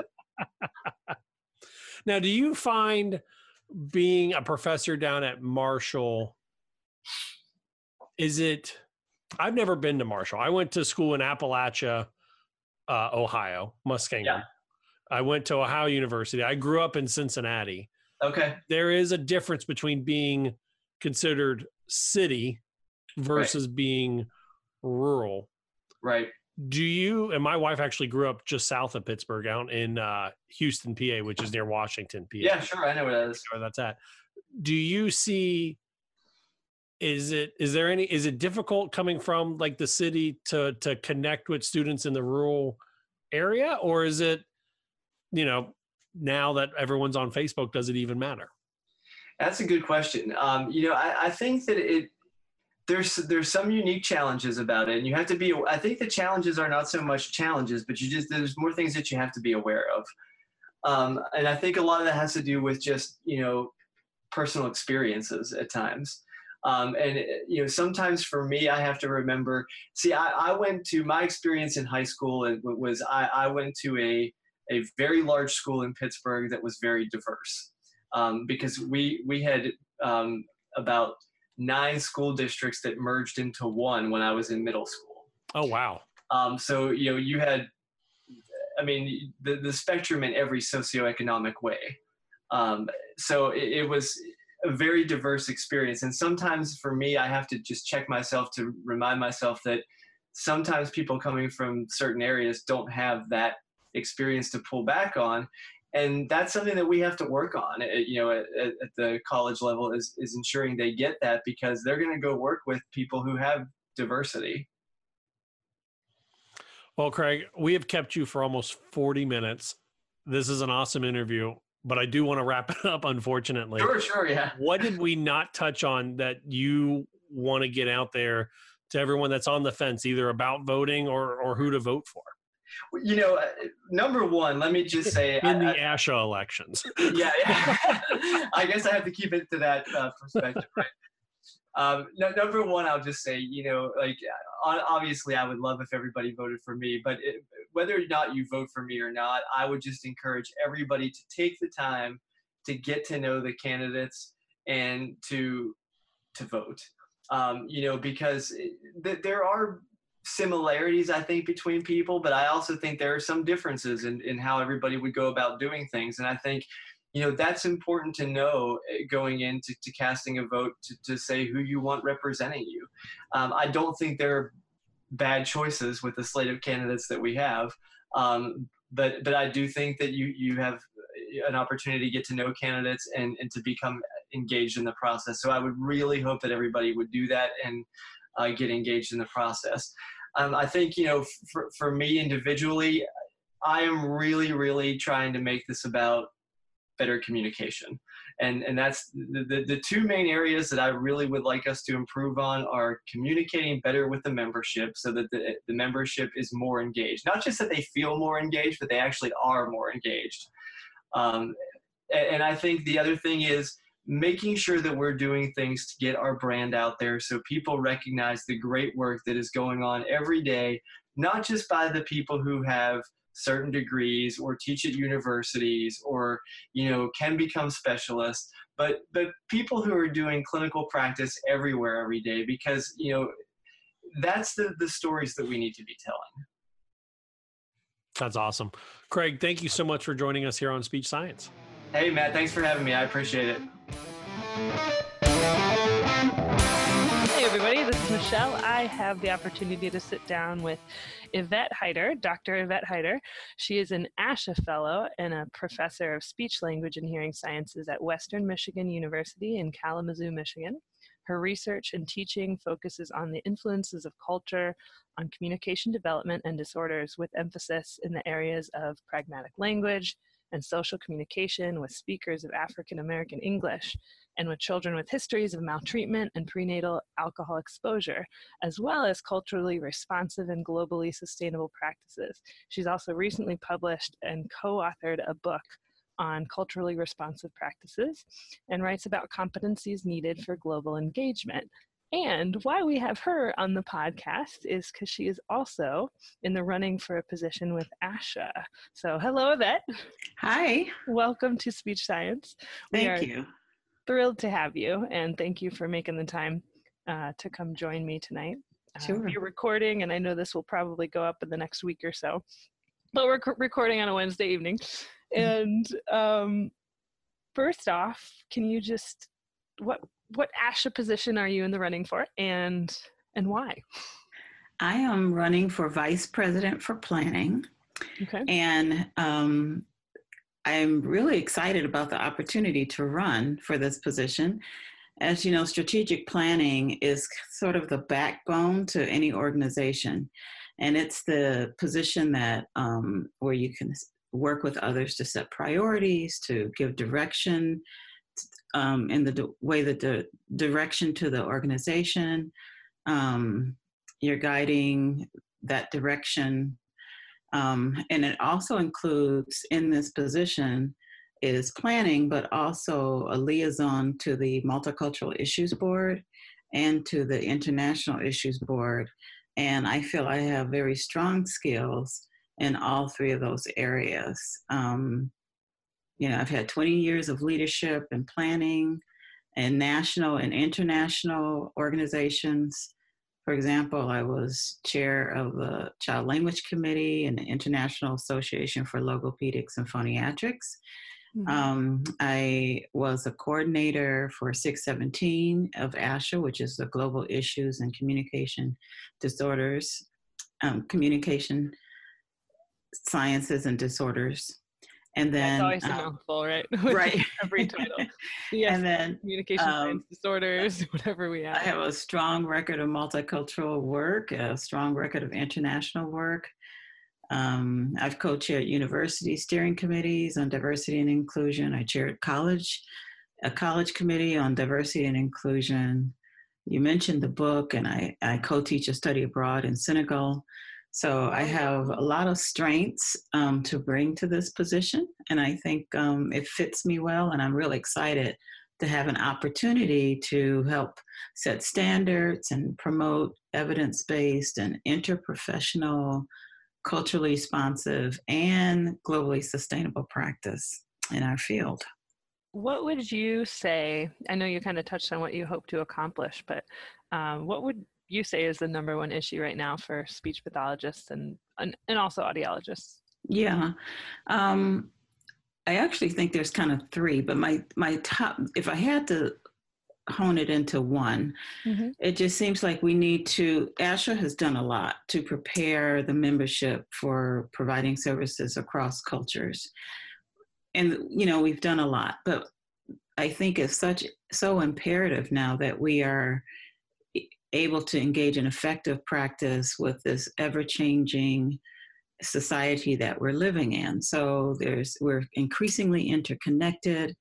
Um, the world is more complex, and there are lots of ASHA members and students who are becoming speech language pathologists and audiologists and speech scientists and language scientists who want to go abroad and provide services. There are ASHA members who's already living abroad um, and there's increasingly um, movement of people from outside of the US into the US and vice versa. And wherever we find ourselves as practitioners, we need to be prepared to provide effective and sustainable services. And I think for me, it just seems like that's one of the biggest issues Mm-hmm. that we're How- facing is being prepared for that. Um, I guess how do we measure? How do we make sure that it is effective and is sustainable? Yeah. Um, well, I think we're beginning to have these conversations about competencies in the membership, right? And we we all are very there's a um, there's already ethics, you know, a body of ethics that that guide our practice. There are social, I mean, um, language learning theories or theories that guide the, the practice as a speech language pathologist. But we're just beginning to start having this conversation and start writing and researching and publishing about the types of you need a little different information. You can't just focus on content. You also have to focus on how you develop relationships. How do you develop partnerships when you are working in, you know, cross culturally and also outside of the country in which you are most familiar. So we're beginning to see some of these um, ideas trickle into the literature which I think we just need to do more of that. It needs to be in classrooms. I also think, and this may not be the most popular position, but I think it needs to be in our standards of practice, and it's not. Mm-hmm. Cultural cultural competence is, and I'm putting competence in air quotes because I prefer cultural responsive practice, that term, but um, that is in our standards of practice. But how to engage internationally or in a global context in a way that you're developing a partnership and you're being reciprocal, that is not in our standards of practice yet. Hmm. Now, that almost made me think because um, I know one topic that's come up with ASHA recently, and, and we've brought it up on the podcast uh, a little bit about um, me. I have licenses, or I've held licenses in four different states now because we're a, we're a military family. And I know there's the discussion of that compact that ASHA is working towards to hopefully, like other professions like nursing and mm-hmm. I'm not sure what else, who have some cross state lines licensures. Um, is that applicable? Is that something that we can, you know, I know other countries have different licensures as well, and you're mm-hmm. worked in another country. You said you take students to Senegal, but I'm not sure exactly the question I'm going for, but I'm curious how that can relate. Like, what is ASHA's role in um, in that, just in our mm-hmm. own country, but then also abroad? Well, I think that currently what ASHA is involved in, I hope I have the name of this. Um, they we can they look it up later and add it to the show notes too. With um, different countries, and so they've ASHA has been invited to different countries and different regions in order to of the world to um, to help buoy maybe that's the right word there but to help kind of support the the types of services that people who are already working in those countries would like to see and so i know that there's going so ASHA is doing some conferences, collaborative conferences in these different regions of the world. Um, so that's one thing that ASHA is already doing. Um, I'm not so sure there could be like a, a, a license that is the same because the resources and the manpower is different. Mm-hmm. Let's let's take, for example, if you're working in um, Senegal, um, my understanding from interviewing a couple of speech language pathologists there, that there are about five speech language pathologists in the city, I mean, in Senegal, but concentrated in the primary city, which is Dakar. When you think about going out into the rural areas, it's um, the there's not much services uh, being provided there because it's just difficult to get to. There aren't people there, and so we really need to think about how practice looks different. It's not going to look like it does in the United States, and it shouldn't. The license isn't going to be, you know, there may not even be licensure. Mm-hmm. It may be pro- providing support to community members to be able to implement services or to do assessments or you know so it's going to look we need to have a flexible mindset mm-hmm. um, if if we're as we as we continue in this direction and there's no we have no option right because this is the way the world is happening mm-hmm. we're just increasingly interconnected and um, so we have to have increasingly mental flexibility in order to th- to you know think outside of the box of how services might look. And it's really not up to us right if we're working in other countries. Other countries know what they need and they know who they need and they know exactly what they need. Um, what they what off, often is not available are the resources to put into place what they know they need. And so as we are working internationally we really need to join people where they are be invited you know to to um, be invited to to partner with them and then we're doing what they know that they need. We're helping them. I like how you put that being invited to partner with them. yeah yeah Um, so you did touch on you said when I asked you the number one issue, but you mentioned that there's two others. You have your top Yeah. three. So Yeah, there are a couple of others that I was thinking of is that um, we need to continue to increase the diversity of the membership, right? So we have, um, I pulled up some numbers. We have about eight, there's about 101, 191 plus um, speech language pathologists, audiologists, speech language hearing scientists, right, that are certified through ASHA. Only about 8% are members of a racialized group, and I, you know, who would consider themselves people of color. Okay. There's um, uh, 5% are considered, would identify as Latinx, right? So Latinx or Hispanic. Um, there are about 530 international affiliates, so people who um, are ASHA members, who are, but who are working outside of the um, country. And then we also have about 5%, or maybe a little bit under 5%, who are male. And so, you know, those numbers are pretty small when you could think about the number of people in the in the United States. You know, how many males are there in the United States? I don't have that number right at the top of my hand, but I do know a lot more than the five percent, right? Right, a lot more than five percent. and then there's 27, 28 percent of the U.S. population are um, um, people of color. So, but they're eight percent of ASHA, and so we. It's important to build the skills in the professionals that we have to be able to wa- work cross culturally and internationally. But I think it's also important to um, grow the profession, continue to incorporate more and more diversity in the people who are providing those services because we're working everywhere, right? Absolutely.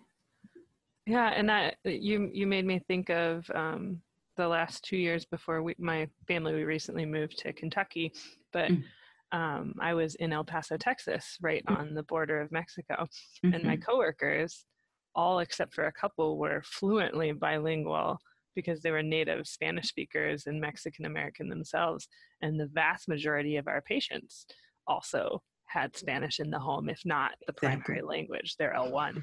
So um, it definitely forced me to brush up on my Spanish skills, but also kind of opened a window into another part of speech pathology where you really have to think about beyond English, you know, standard English. Absolutely. Yeah. Absolutely. And do you know how many ASHA members um, identify as bilingual? I don't. How many? 6%. 6%. Wow. 6%. Yeah. Those are 19, eight- uh, 2018 figures. Wow. Yeah. I know. And I'm thinking at that the clinic I worked at, all of them were Right. right. So it's very regional, I'm sure. Oh, absolutely. Mm-hmm. Yeah. Although I, I do have hope because more and more I teach at Western, so in Kalamazoo. And so Mm-hmm. you have different cohorts of students coming through, and more and more students are bilingual or have some facility in another language. Okay. You know, every year there's more and more, Yeah. which is promising, I think. Definitely. Yeah. And my you know, my second language is um, American Sign Language from working with Oh, wonderful. hard of hearing, Uh-huh. uh, which is its own culture and communication. Right. But um, that's a definitely a you know our country's only getting more more diverse and more cross cultural generations. So Right. Yeah. Well, I am working on fluency in Spanish and French. I use when I'm traveling in West Africa. Okay. and um, so it's really, excuse me, it's it's really challenging to get up to be in a place where you feel like you're fluent. Mhm. Um, particularly when I'm in English so often.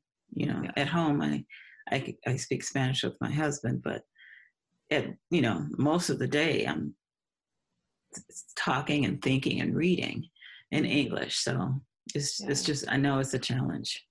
that the reading part was a challenge too when I worked with students whose first language was ASL because there's no written Mhm. form to ASL, so they Mhm. have to really be become bilingual themselves because to read and write they have to write in English. Right. hmm So always a challenge. so um, I am fascinated by your research just based on the bio, and I started clicking through some different things.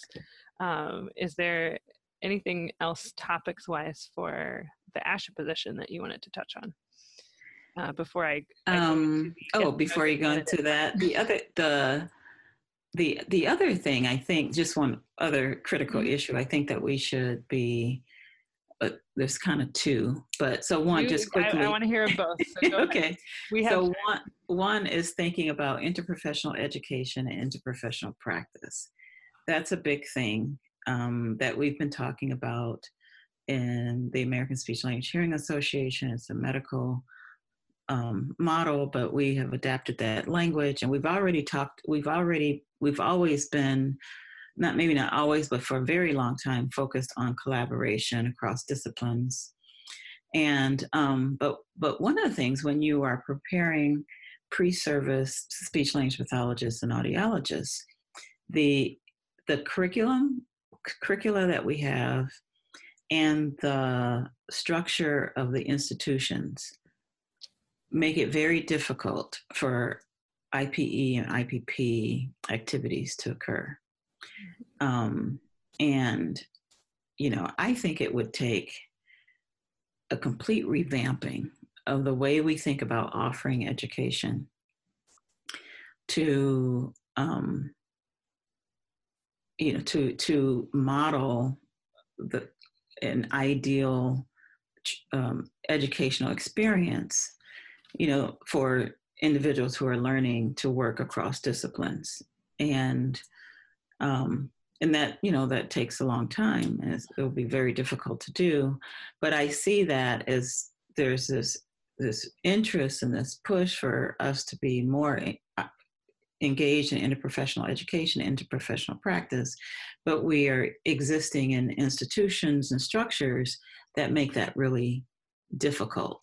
Um, and in some places even in my department it it still happens but it it happens at the stress of trying to put that on top of you know or within a structure that's it doesn't work well within Mm-hmm. and then the fourth thing i think is important is thinking about how we continue to reach populations that have minimal means for paying for services and um, of course, if you are a child and you're in the school system in the United States, there's the Individuals with Disabilities Education Improvement Act, which requires you to have services and free, appropriate um, public education. But if you're outside of that age range, if you're not in school, um, are there, I mean, how do we, is there a pro bono mechanism that we can offer you know individuals who don't have the means to or the insurance to pay for services which increases accessibility i think hmm And So I think are- um, very often, myself included, that ASHA members we we miss that elections are even going on and that we can Mm, you know take a role in in what ASHA is doing and have a voice somehow. right Um, and that might be through the candidate that you know we're supporting. But um, I guess what would you want to tell members about this election and about uh, what ASHA is doing or could be doing? well i think it's you know, there's a very small number, and I don't have that number right at my fingertips of people who actually vote. And it's just so important because the people that the membership is voting are are voting for are those people who are helping to shape, for example, in this position, helping to shape the next steps or the next few years of ASHA's direction. Mm-hmm. And um, it's just really important for your vo- voice to be heard through the candidates that you select. Mm-hmm. And I think, you know, of the th- all three of us are very well equipped for that position. And there are some similarities and there are some differences in terms of our focus, I believe. And um, and I just think that the um, ASHA membership needs to be able to weigh all the options and determine, you know, which direction they that they agree that the organization should go in and vote for that person. And forgive me, I, I feel like maybe I should know this, but how long is the position elected for?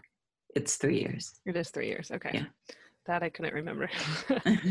that um all right. Well, the next part is I really wanted to touch on get to know the candidate and who you are and your specialization and um why why did you become an SLP? We can start there.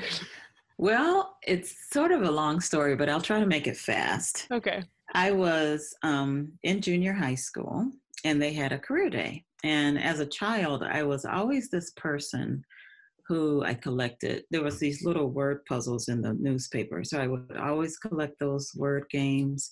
I did crossword puzzles. I did words. I was always fascinated.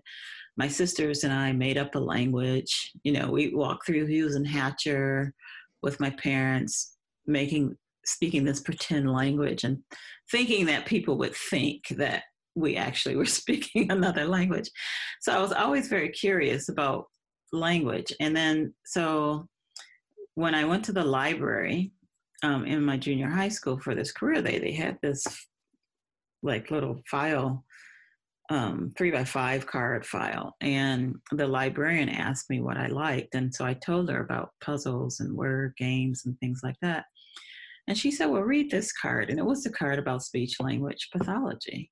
And I think at the time it was just called speech pathology.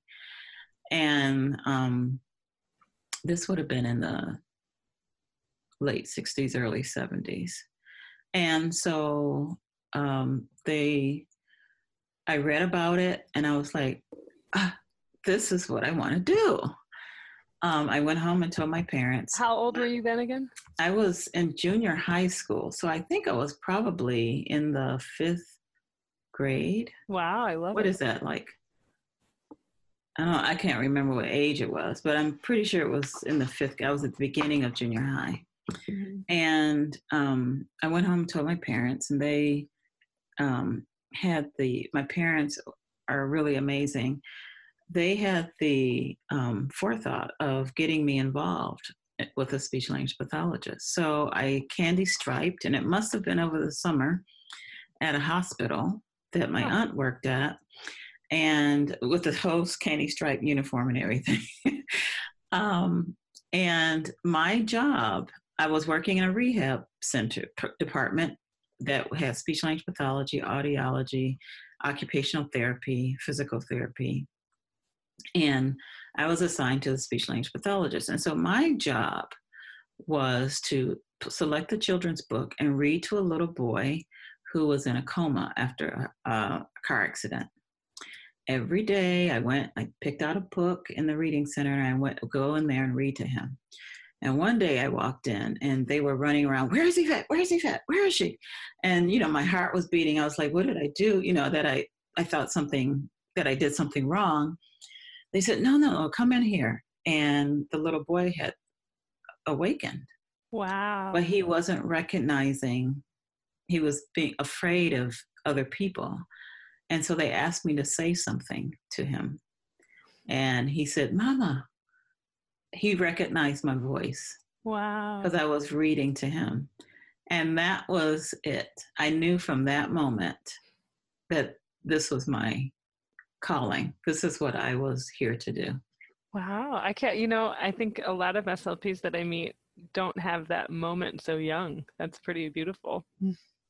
I I feel really, yeah, it feels really good to have that. I mean, it's just it was very powerful at Yeah. the time, and the field has you know uh, changed a lot. And but I've the other beautiful thing, as you know, about being a speech language pathologist is that you can change settings and they're so different, right? So it's almost like learning a new job every time you change because working in a hospital is very different than working in a school even though you have skills that transfer but you're learning a new system and so that it keeps it fresh and exciting Absolutely. Your title's the same, but your environment is completely different. exactly yeah. Yeah. Um, anything else about you? Family, hobbies? Um, obviously, your research interests. I'd love to hear a little bit more about what's going on with that currently. Yeah. Um, well, in terms of my research, eh, I'll talk about the hobbies in a in a Okay. little bit, but I'll talk first about the research interests. Um, I'm currently working on. Well, it's already developed. I have developed a um, assessment measure that looks at uh, um, social communication and pragmatic language, and we're piloting or collecting some data in Greece and Brazil. We're starting data collection in Cyprus um, and in the US. Um, and this is, and I'm collecting it in the Children's Trauma Assessment Center where I work or supervise students. And so it's very exciting. We have enough data from Greece to start analyzing that data and testing if the items on the instrument are working and working well. It has several different components. Wow. Um, there's a parent checklist, a teacher checklist, a child self checklist for children who are eight and older. Um, there is a classroom observation form that the speech language pathologist would use, and so the the parent and ch- uh, teacher checklists are really like those tier one. If you think about response to intervention, so it's that tier one mass screening that can be given to every child. And then the speech language pathologist classroom observation form would be used by the speech language pathologist to observe this child in real life settings. It could be a classroom, it could be home, it could be on the playground, wherever this child is in, you know, engaging with others to determine whether or not there are social communication or or um, pragmatic language concerns. Hmm. And you mentioned uh, your your place of work, the Children's Trauma Assessment Center. Assessment Center. hmm Tell me what that is. Yes, so this is a transdisciplinary assessment center. There, um, that was started. Night we just celebrated our 19th year. Happy birthday! that was in in February, and so um, the director is a social worker, a professor named um, Jim Henry, and there's um, occupational therapy involved, speech language pathology, a pediatrician.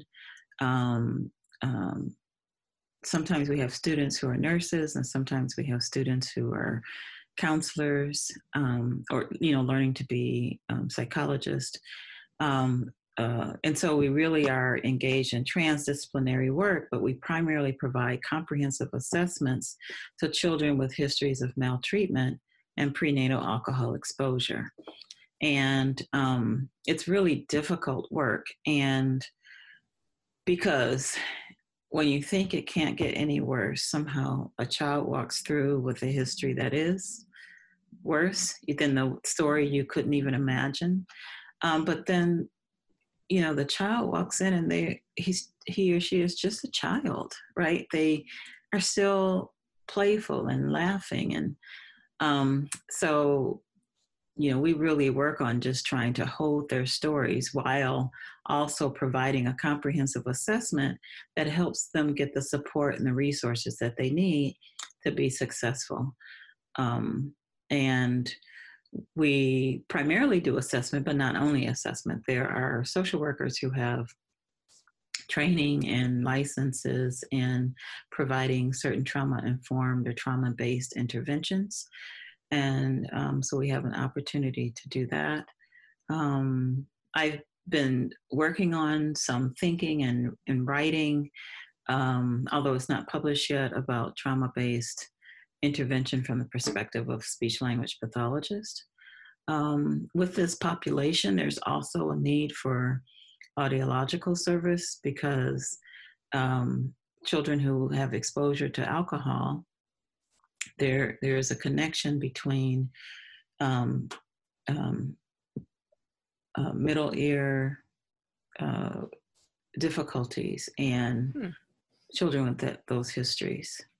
So um, it's very important, very difficult work, but very important work. And, you know, I wouldn't want to be doing anything else really. So mm-hmm. I supervise students. All of us, all of the faculty members have students that are placed there for practicum. Um, and then the Children's Trauma Assessment Center also employs um, counselors or social workers to do some of the they're there like all the time writing reports and getting background information on children and preparing files. So it's really um it's really a wonderful place. Wow. And how um how long have you been in that facility?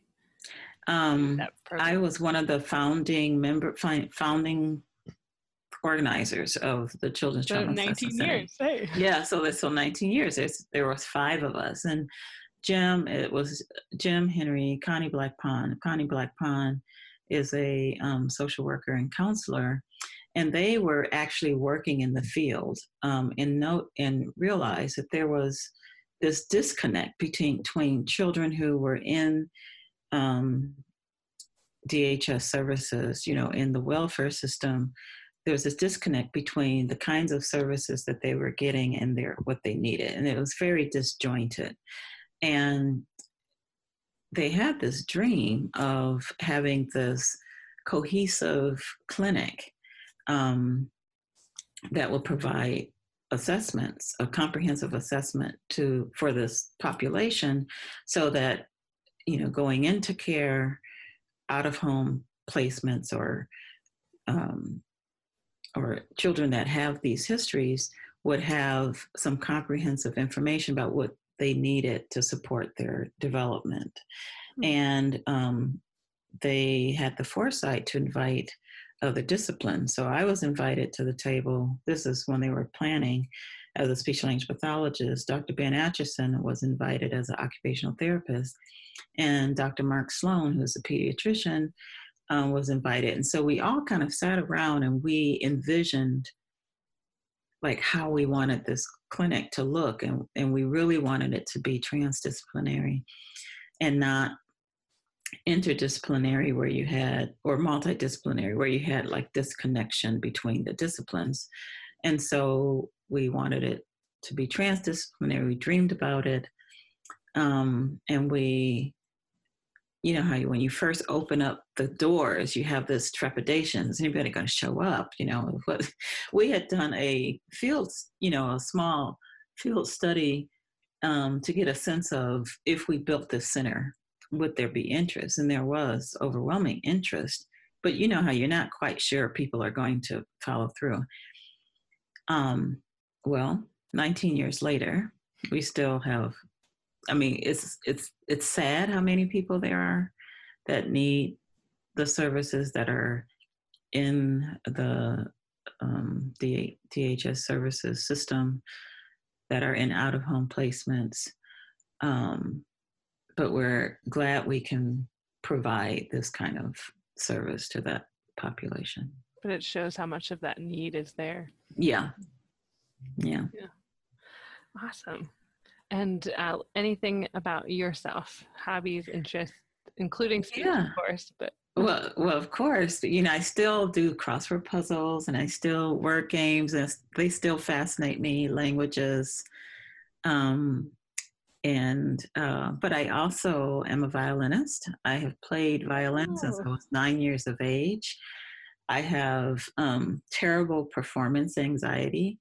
So if I'm playing in my own living room, that's great. If I'm playing for an audience, I'm like really, it really stresses me out. Um, but I love it. I'm in love with the violin, and um, I'm absolutely sure that I will be playing till the day I die. I also play piano, but not as often as I do the violin. I um, crochet, and my main crochet projects are Afghans, like big bedspreads. Wow, yeah. Yeah. Mhm. So um, I actually um, had connected with a woman who's an incredibly talented crochet um, artist, I would say, Mhm. because uh, at a craft fair in El Paso, Texas, and I bought all our nieces and nephews uh, matching characters that she Oh. to match these books, um, including I don't know if you've heard of the story The Gruffalo.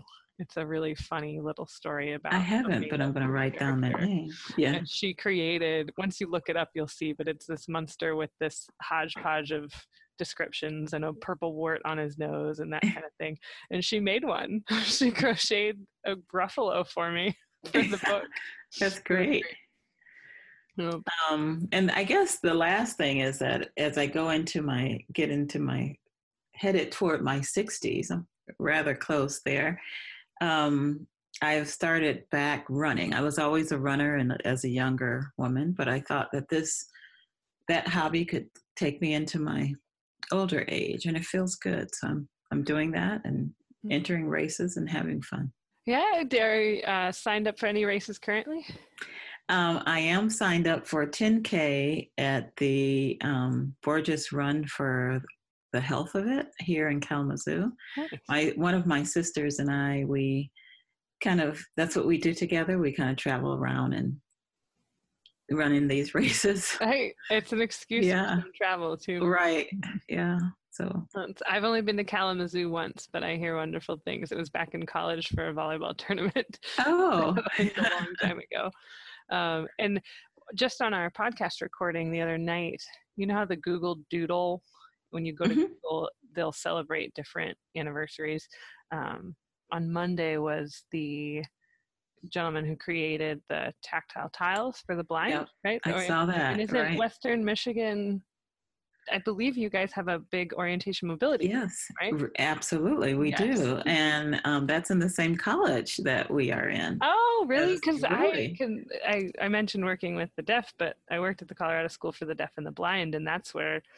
I mean, I learned so much from the O and I was telling Matt and Mike, our co-hosts, that I want to bring a O and M on for an interview because they they work on a lot of, especially those language concepts Mhm. um, that we work on.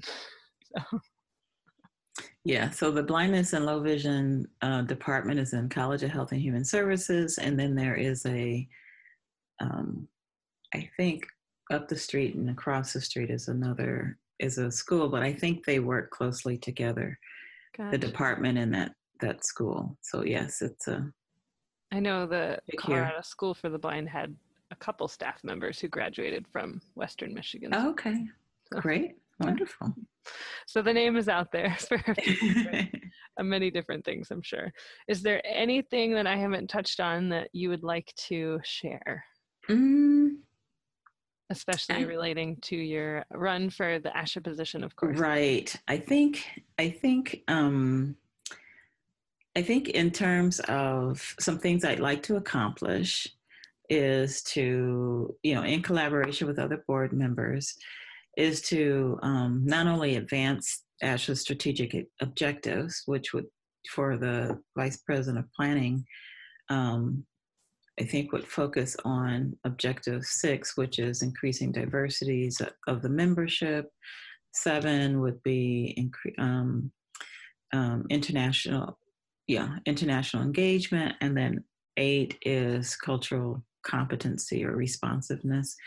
Um, I'd like to increase the diversity of the work toward with other board members to increase the diversity of the membership. Um, and then increase student involvement. I don't think I mentioned that before, but in decision making. So the kind of like growing your own um, population of future leaders in the field.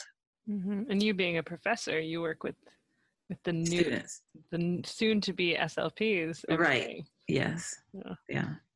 Yeah. Um, Matt had a really good question that reminded me. He asked one of the folks who came on, um, for a position, he said, "Okay, let's say tomorrow you are suddenly in charge of all of ASHA, right? what is the first thing you would do?" well, for me, I would I would put in to um, the standards some global competencies. Okay. That's what I would do. I like it. There yeah. Good one. um, well, I have really enjoyed speaking with you, and thank you. Um, I think we would love to have you back on just for your expertise and experience too, to hear more about what you're doing research-wise. So, as thank that you. study progresses, maybe we can bring you back on the show. Sure, that sounds fine. Sounds That great. Great, and um, you know, we'll keep encouraging the members to to find out about all the candidates and make sure And to vote, vote. right? That's right. Yeah. Well, thank you so much. It's it's it's been a joy, and hopefully, maybe in some point we can meet in person and not just over a screen. Well, I hope so. Maybe at the next ASHA, huh? Yeah, we're hoping to. Um, Matt and Mike and I are hoping to all three be there. So that Oh, wonderful. Okay, Maybe do a live recording as well.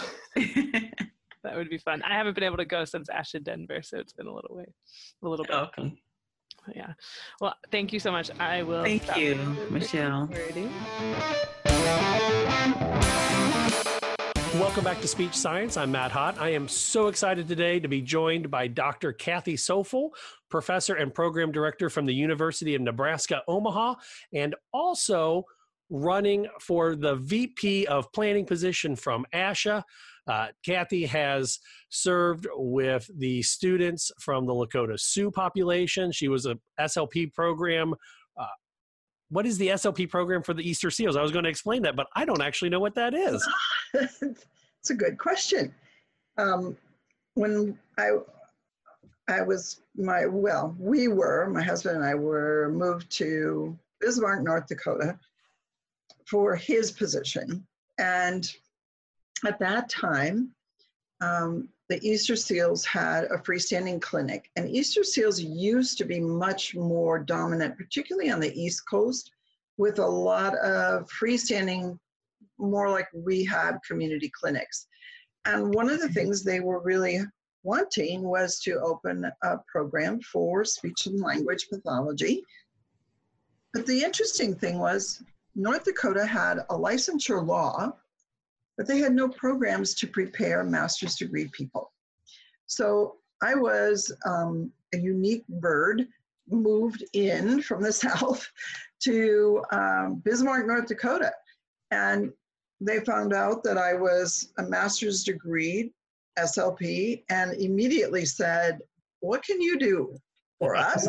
and so we started a Easter Seal speech and language clinic uh, that served the community. And it was very broad in the sense that you served all ages. Also worked with the uh, community health center there. So children who had significant communication problems and or behavior um, kids that today we would probably see in schools as being on the autism spectrum so i did a lot of consulting with them and then that actually is what led to being contacted by the bureau of indian affairs to work with uh, first of all um, child find so they wanted me to um, go to the standing rock sioux reservation and identify kids who might need services. And then from there, uh, hired me to work with the teachers at their Head Start program. So in the summer, and I did not do this in the winter months in North Dakota, I have to confess. um, it was a summer gig, and um, it was it was 75 miles each way. So uh, yeah, so Bureau of Indian Affairs said, you know, we'll pay your mileage. What do you need? We just need you to hopefully work with the staff so they were better equipped really to help the kids develop their language skills, their communication skills, so that they were closer to being kindergarten ready. And it was a fabulous experience. I probably learned way more than they ever learned from me because culturally, Yeah. because um, I mean, people in your audience don't see me, but if they know anything about who I am, I'm Danish. Okay, so I'm pretty fair haired and look very different than everyone else I was working with on the reservation. It was the first time in my life I've ever been the only one. And I have to say, from a cultural standpoint, it was a fabulous learning experience to to suddenly be thrown in to an environment where you have to figure out how to become part of that environment. So when you ask the question about what is communication, hello, there you go. That was um, a great opportunity to figure out how do I communicate with people who, by choice, choose not to speak to me because I speak English, but will talk around me in their native tongue.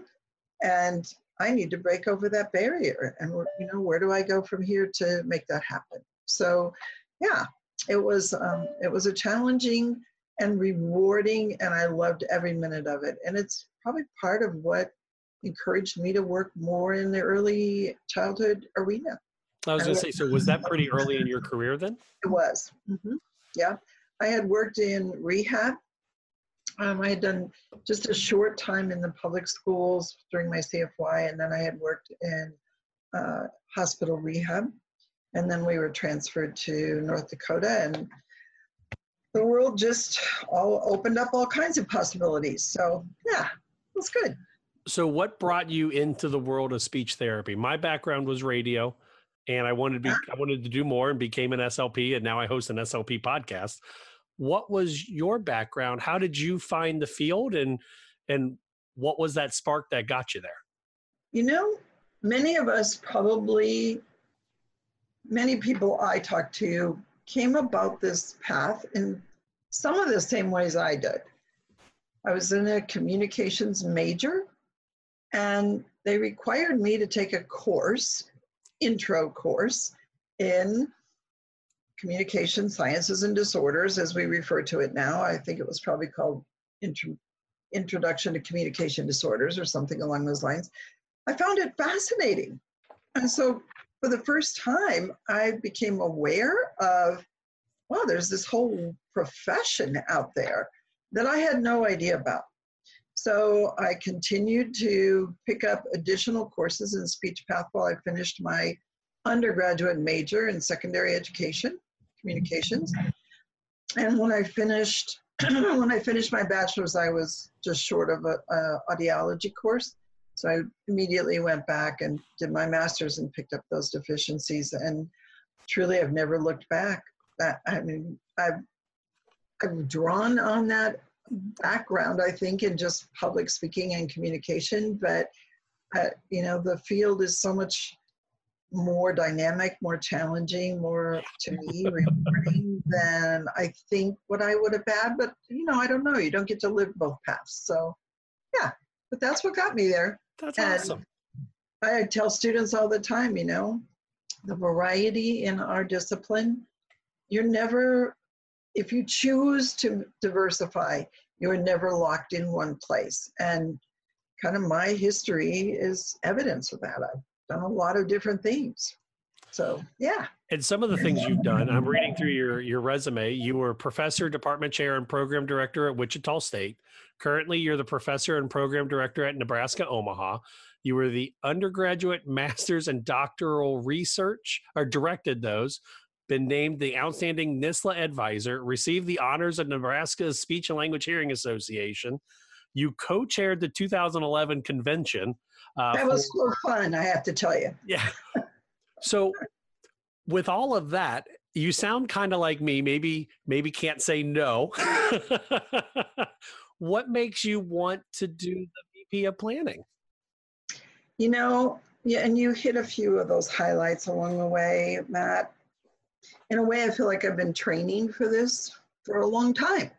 And um, I have been very involved in both the state association and the national association and in and out in a variety of different positions. But a couple of things. One is I feel like um, I've had a lot of opportunities to be involved in leadership roles. I served on community boards of directors and certainly within our state association, but I was president of the Council of State Association Presidents. And in that position, and I'm coming around to the answer to your question here, but in that position, a couple of things happened.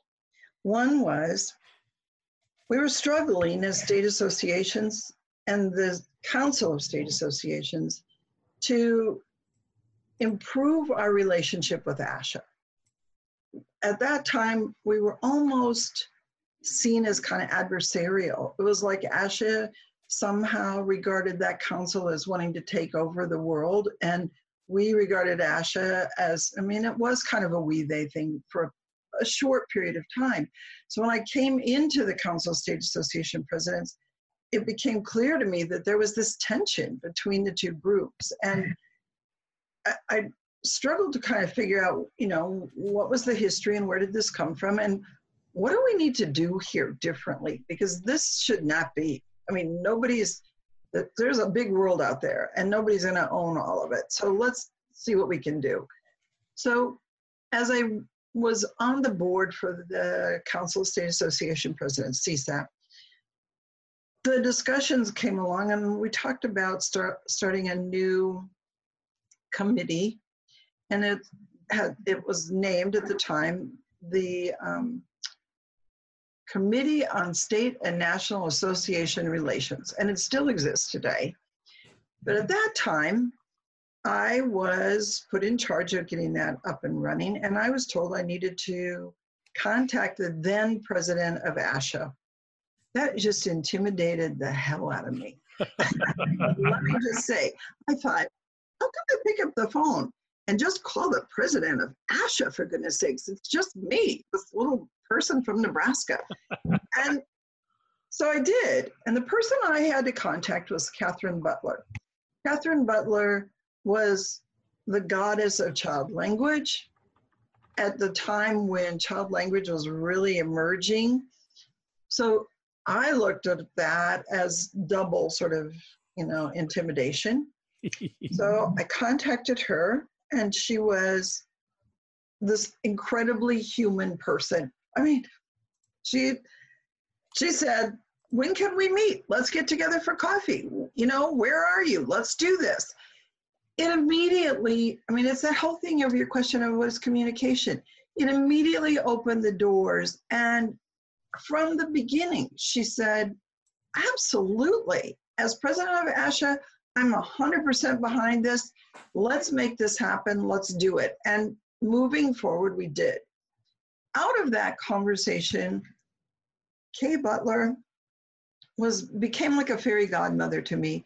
She was uh, the kind of person who looks for opportunities to network people in ways that they might not otherwise be connected and really kind of open doors. Um, she said to me one time when she was asking me to take on the presidency of, of the um, division for deafness and hard of hearing for CEC, and she's like, I, you know, I really think you should chair this. And I'm like, oh, jeepers. okay. I mean, I had little kids. I was in a full time position. I, you know, all these things. And she said, before you answer me, let me just say, never say no. Always say yes. I'm like, that gives me a lot of trouble, but it does open a lot of doors. So I often do think back to her very words to me was, you never know where it will take you. Say yes, do the best you can. If you do good work, the best you can, that's all anybody can ask for. I'm like, okay, so let's go. and you know, that was um, I think one of those those kind of aha moments that you periodically have in your career where certain people really do kind of turn your head around a little bit and make you broaden your thinking. And for me, that was a, an important piece. Moving forward, do I think this position is right for me? I do. And I think it is in part because, especially the experiences I had as department chair, which included not only a very large undergraduate and master's, but also an AUD program. Mhm. It was just really getting its feet on the ground and a PhD program. So we had both, you know, audiology and speech path in the PhD program, of course. But I think I got closer to the issues that audiology deals with. And so those 10 years as that department chair there really did help me, I think, be a lot maybe more sensitive to the audiology issues. And um, not that I've ever not felt connected, but I certainly felt differently connected in that role. So, yeah. Oh, that makes sense. I, I, sit as the schools rep for the state of Ohio for OSLHA. And when an audiologist will ask me a question about in the schools, as a, as a speech path, I I don't even know this. I know their scope, but I don't know the intricacies. So I almost feel you. I don't want to say useless, but I have to go to. Luckily, our our OSLHA president is an audiologist, and I can say, "Help me." Right. right. Do you see like I, I, from a speech path side? I, I could see how an audiologist could be disconnected from ASHA because it's a lot of you know better hear uh, you know better hearing and speech month is coming up, but a lot of times we focus on just the speech part. Do you think there's a way that you can help build that gap that bridge between the audiologists and SLPs with ASHA or You know, kind of like with that whole bridge that I was talking about Yeah. between two organizations. It's all about communication, just really at a grassroots level. I think what happens is we sometimes create a perception that maybe doesn't exist across the broader scope of people, but because maybe some folks are more outspoken, maybe they bring issues more to the front page, that we tend to focus on those. And you know, that happens today in our media, it happens in pretty much everything we all do. The you know, the, the old adage about the squeaky wheel. yeah In a way, I think from my perspective, the the way I can most work to bridge gaps is to talk with people. I, I'm pretty much open to if you have something to say, I'm here to listen. Now, it may be a very different perspective than what I came to the conversation with, and we may have to wrestle with getting some understanding. But it's it's again, it's all about where's the breakdown? Where functionally, if we're not working to address the breakdown, then we're not going to bridge that gap. We're just going to continue to let the river kind of flow through it. And I don't see any point in that. It just takes a lot of energy and it diffuses all kinds of positive possibilities. So for me, I think let's put it on the table and let's deal with it. I, I know from serving as an ASHA SEAL previously and currently, people will come to me in Ohio and say, Hey, what's ASHA doing? I pay all these dues. I get nothing out of it. My caseload is at 95 students. My school district has said they'll fire me if I don't see them, etc. Right. Then you see on the the Facebook comments when ASHA releases a, a lighthearted video to remind you to pay your dues, and people get mad because they say, "Oh my gosh, is this what my dues are doing? How come you're not fighting for X, Y, or Z?" How, what can what do you see yourself in the position of VP for planning to kind of help? You know, you said reach out. How how can you start to repair some of those squeaky wheels, I guess, that have turned their back on ASHA, but still get the C's because we quote need it, and that's the only reason they see that. Like, how can we bridge that gap? You know, I think um, a real priority I have for this position. I- mean, we have this strategic pathway. It's all conceptually beautifully arranged and laid out. I would guess that, mm, and maybe I'm wrong about percentages, this is just a number. I would say at least 85% of our members have no idea They don't know what it is or why it is. But more important to me is they don't know where they fit. Mm-hmm. So you have this beautiful thing and you have this map and it shows, you know, we're going to grow and we're going to take this in stages and these are the things we're going to do. But where do I see myself fitting in? And that's one of the areas that I've been really um, and I told you I'm not very pretentious, so I don't I don't blow my own horn very well. But I have been very successful in connecting people and ideas that often don't see where they would fit together at all. I think part of that is just that you need to listen. You need to you need to say to people, I'm here.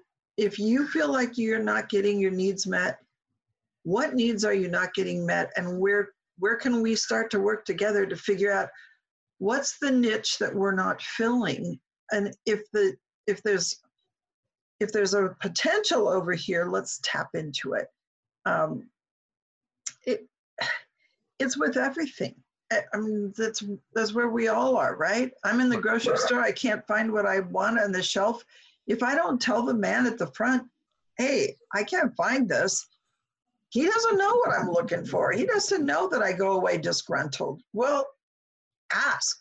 You know, it's it's it's pretty simple, really. What we do is not. I mean, it is rocket science in many ways, but at the same time, it, it, it's not. And what we all know is what is this whole discipline that we're in. We listen, we communicate. So if I'm if I'm listening, I can put a voice to your needs. And I guess I'm only one person, but I have a pretty good working sense of ASHA and its workings. And some of the boards that I've, you know, chaired for ASHA, the Scientific and Professional Education Board, was a fabulous way to really dig into a different side of ASHA in terms of the continuing ed and so forth. But one of the things I realized when I took over that role as chair of that board, we had this huge board, and all these people came to this face to face meeting. And at the end of the day, all I heard was everybody saying what they wanted just for their niche. But nobody talking about how can we work together to make any of these initiatives happen. So I said to my colleagues at ASHA, you know, I, I'm not sure that this board is structured the way it needs to be structured in today's world. Let's let's figure out what when did this mission get written? I mean, it's here in front of me. I see that, but where did this come from? What's the history behind it? And what we discovered was that board was created in 1975. Wow. It had never been revisited. In 1975, it did serve the right purpose. It included the pub board and the student organization and the special interests and all of that in 1975. 30, no, 40 years later, it's not serving the same purpose. And the purpose it's serving is a 1975 purpose. So we had to completely undo, unravel, redo, reconstruct everything. and to do that, and I actually got an email just about 10 days ago from my counterpart at ASHA who said, You would be so happy. You would be so proud of how we're functioning because it is so good now. And I'm like, Well, great, because we worked really hard to make that happen. But it's not about any one of those people who were on that board. It was all about we were all there serving a mission that wasn't relevant anymore. So those are the kinds of things that I think you have to be willing to kind of take some bruises. Take, I mean, I felt like I was pretty beat up as the chair of that board at the end of the first day. I was like, man, I'm failing here. And something's got to, something's got to be different or I need to be different or whatever. And so, you know, I think sometimes we just have to be able to step back and say, talk to me. Tell me where we are. Tell me what's going on. Now let's see how we can identify some different connecting points. And for me, I look at the strategic plan. It's it's all set around the vision. It's all set around the mission. But I don't think people see themselves there. And maybe they don't see themselves there because they don't know how to get on board, how to fit in, or how to voice their needs. I'm not sure always, Mhm. but those are the questions I think we ask. I, I love what you said, and I and I have to give you credit because as I was looking through your resume, and and see that you're you're a professor, and you have to st- find a way to connect with our students. I do. I, I've had a couple students over the last three years, and as I get older, I find it harder and harder to connect because as I get older, the students stay the same age. The 20, 22, 23 years old, they don't have kids. My kids get older, and I find the things to try to to connect are older and older and older. Um, I was talking to my intern the other day, and I referenced uh, a 2000s TV show, and she had never heard of it. How do you find yourself trying to bridge that gap in the classroom? And do you think that'll help yourself connect with the newer ASHA members versus just the people that have been there for 5, 10, 15 years? You know, it's just so funny that you started this conversation where you did a few minutes ago. A student I had in my class a couple semesters ago was I came out of my class my classroom on Tuesday afternoon and I walked out and she was sitting in the hallway and I I said, "Oh, you know, what are you working on?" And so we started chatting. Well, what I learned from her was that she is coaching a high school speech team oh, and that they are going to a national competition. Actually, it's kind of, i sort of merged two things there. She coaches this team, but she herself is going to a national competition where she will be speaking. I said, Oh, well, what what type of speaking do you compete in? And she kind of looked at me funny and she goes, Well, you know something about this stuff? And I said, Well, yeah. what you know, what are you what are your areas? And she said, Well, I'm going to do impromptu. And I said, and extemporaneous. And she went, Wow, like you really do know something about this. so I let her tell her story and what she was doing. And this is this is an area she's not competed in before. She typically competes in a different area. And so we started talking about it, and, and she said, So how do you know anything about this? My pathway into speech path. I said, I told her briefly how I got into speech path. She went, My gosh, Dr. Coufal, I had no idea about that. I didn't know that about you. And I said, You know, that's why I like to talk with you guys because I'm a person besides just who you see in front of the classroom.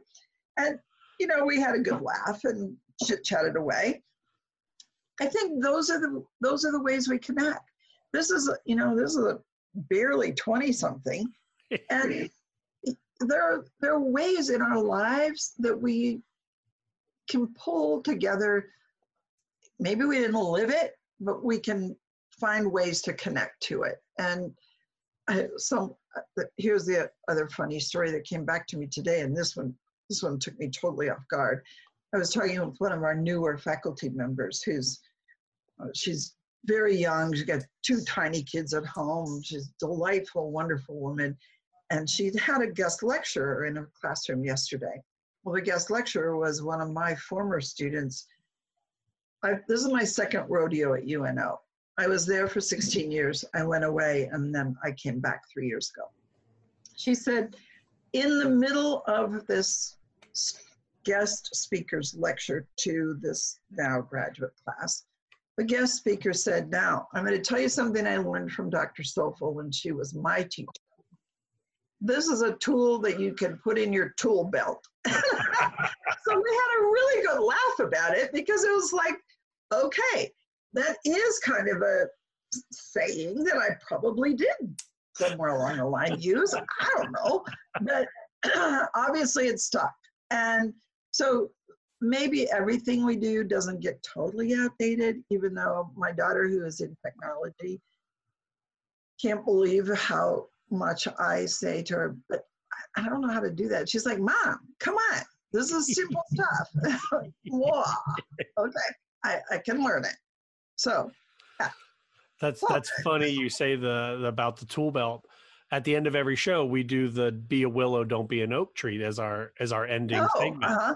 And I got that from my clinical supervisor, Janice Wright. And every time I introduce a new topic to one of the teachers I work with in the high school, and they kind of give me that look of this seems like a really new thing I don't want to do. I'm always like, hey, be a willow.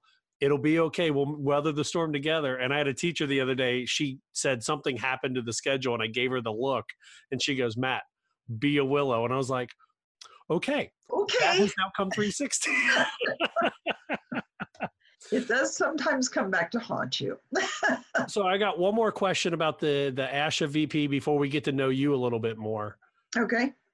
Let's say you win, and at the end of your VP of planning time, what would you want to see have been accomplished that would make you feel that you did a good thing for ASHA? You know, I was thinking about how to measure people's connections to ASHA. And it's it's a bit like these groups that are trying to measure um, investments they make in environmental issues. Uh, there's business terminology for it, and I'm probably not going to be able to use the right terminology. But for me, I look at if I've if I've done anything, have I increased the number of people who maybe made contact to ASHA for a, a, a particular area? So did we get more volunteers signing up? Did we get more people who call the action line and say, you know, I want to do X, Y, or Z? Do we get more people who look different than me? Joining ASHA, staying with ASHA, becoming active members of ASHA? That's not easy. And we grow in numbers, and I know that in that growth, we have a much broader diversity than certainly we did 10 years ago, 20 years ago. But do all of those individuals feel like they see themselves in ASHA? Do they feel like they have a connection? If if we can measure those connections and we can see that it's hard to say more because more than what? But we got almost 200,000 people in this organization. We're huge. We talk about being client centric, we talk about being consumer driven. Our consumers of ASHA are our members. And how much are we really driven to serve our members in a way that people feel like they've been touched? And yes, that is hard to measure. And there are better minds than mine that can help me figure out how to sort of tally those things. But I I just feel like when you know I have students who come back to me from 20 years ago and say, you know what, I still remember you made me feel this way. It's all about how you make people feel. Do they feel connected? Do they feel as though they belong? If they don't feel like they belong, they're not going to volunteer. They're not going to pick up the phone and call. Then they will become that front page news that's the squeaky wheel. So for me, it's more about can we create more a greater sense of feeling like Asha really does represent me and I see myself there. That's probably the best way I can capture it. That's awesome. I love that. 25 words or less, but but we're all known for having a lot of words. So I was going to say my uh, my supervisor in the schools, we all bought the speech pass bought her a gavel with her name on it. For during speech meetings she can get our attention. Uh, there you go. So I want to get to know you just a little bit, and I'm going to ask you a bunch of questions, and feel free to say, Matt, I don't want to answer that question if I if you don't want to answer that question. Okay. So where are you from originally? Where were you born? How did you get to Nebraska? All that fun stuff. Omaha. Omaha's home for me. Okay. Mhm.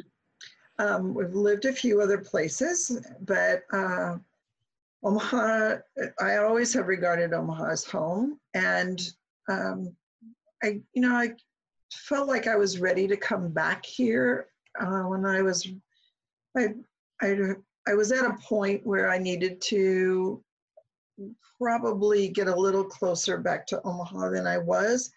I have a 96 year old dad here, and it takes a village to raise a 96 year old dad.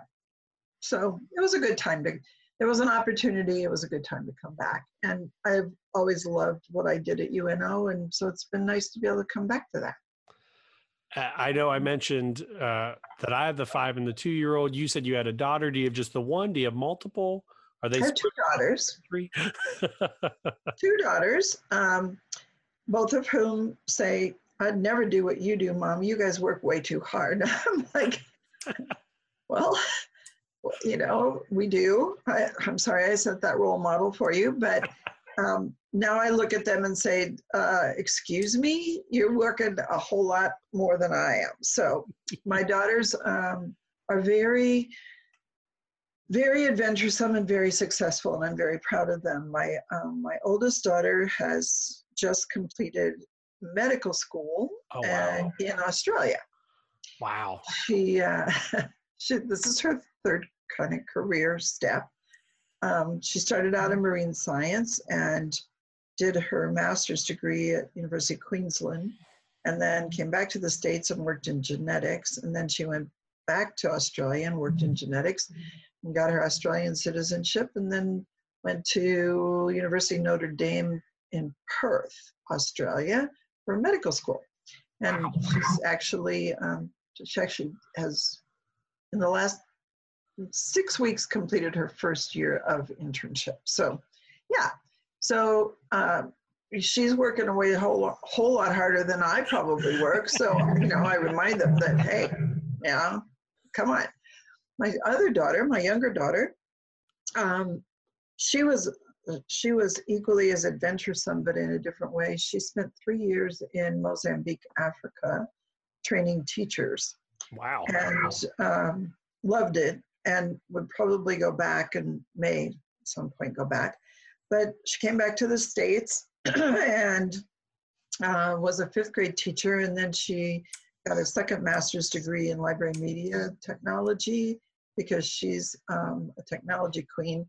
She's also the science consultant for her metropolitan school district, a large metropolitan school district, because she's like a science guru. She just kind of wants to grow up to be Bill Nye, the science guy. I think if, if her husband was ever jealous of anybody, it'd probably have to be Bill Nye, the science guy.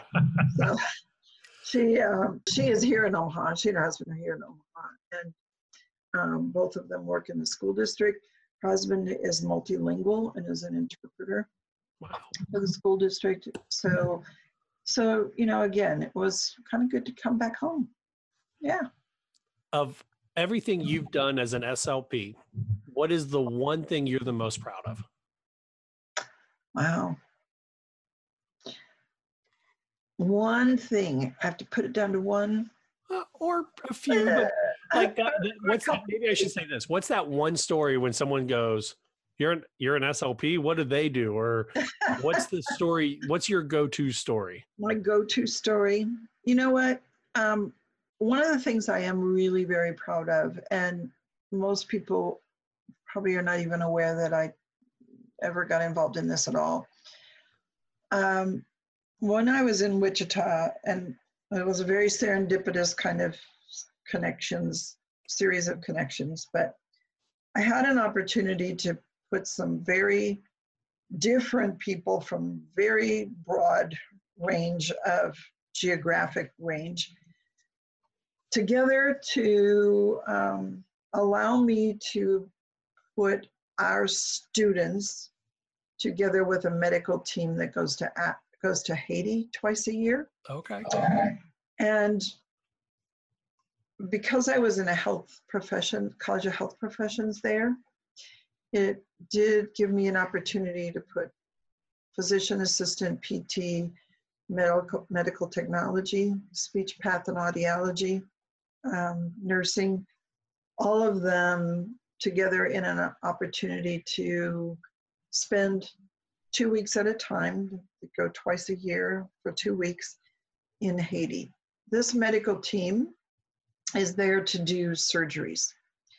Um, there's a clinic there, and they certainly do clinical, some clinical work too. But only the only during the time the medical team is there is there an anesthesiologist, and so it's the only time that there's surgery.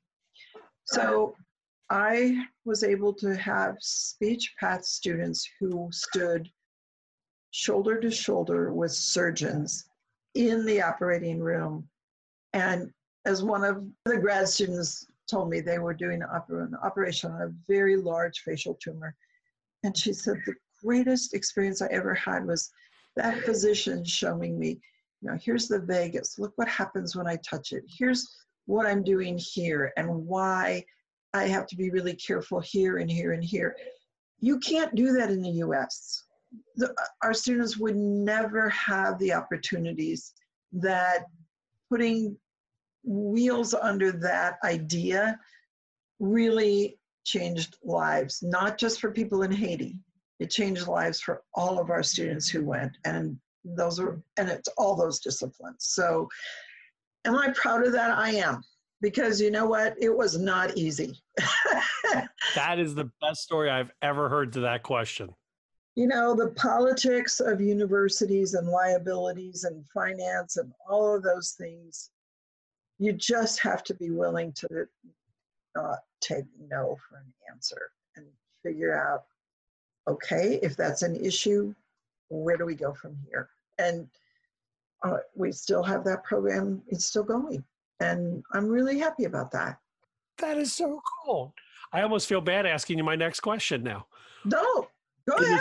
The, in the same idea of everything you've done as an SLP, we all have the story that we're the makes us laugh, but we also may be the most embarrassed by. Oh, and I'll let you in on mine before I ask you what yours is. Okay. When, when I was in my adult placement or the medical placement, and my supervisor was showing me how to pull the the trach button out. I, I don't work with yeah. with trachs. Okay. And he showed me, and it pulled out and as soon as he pulled it out and I caught the smell, the room became a tunnel. I got super warm.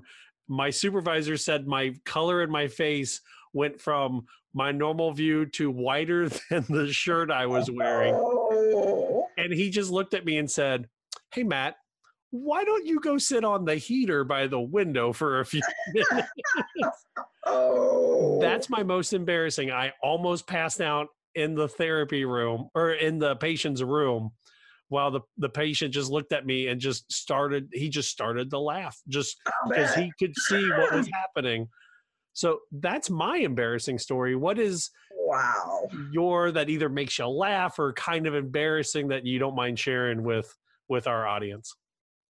Makes me laugh. Oh gosh there's so many times that you know i've been in situations that are so unfamiliar to me that it's like, well, okay. Um, I think, I think I would have to say, working with doctoral students, there were so many times that we just, we just had to all look at each other and laugh because I was teaching a seminar on research ethics and uh, those are like sometimes kind of tough.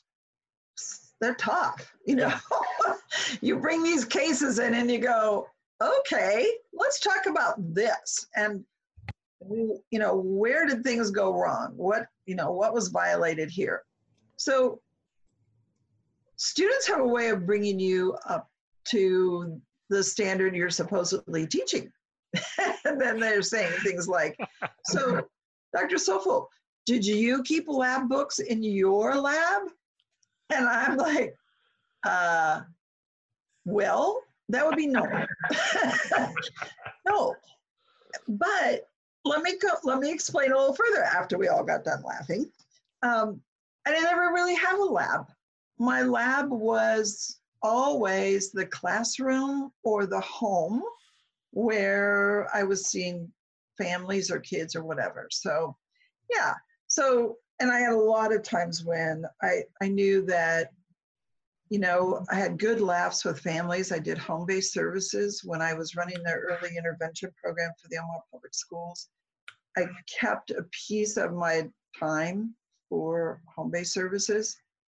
And you know, when you're doing home based, you whatever happens, happens. And you have a two-year-old, so you know. I I can't plan how things are gonna go. And so if we're throwing spaghetti on the wall, well, that's just what we're doing. And we might next be bathing. So yeah.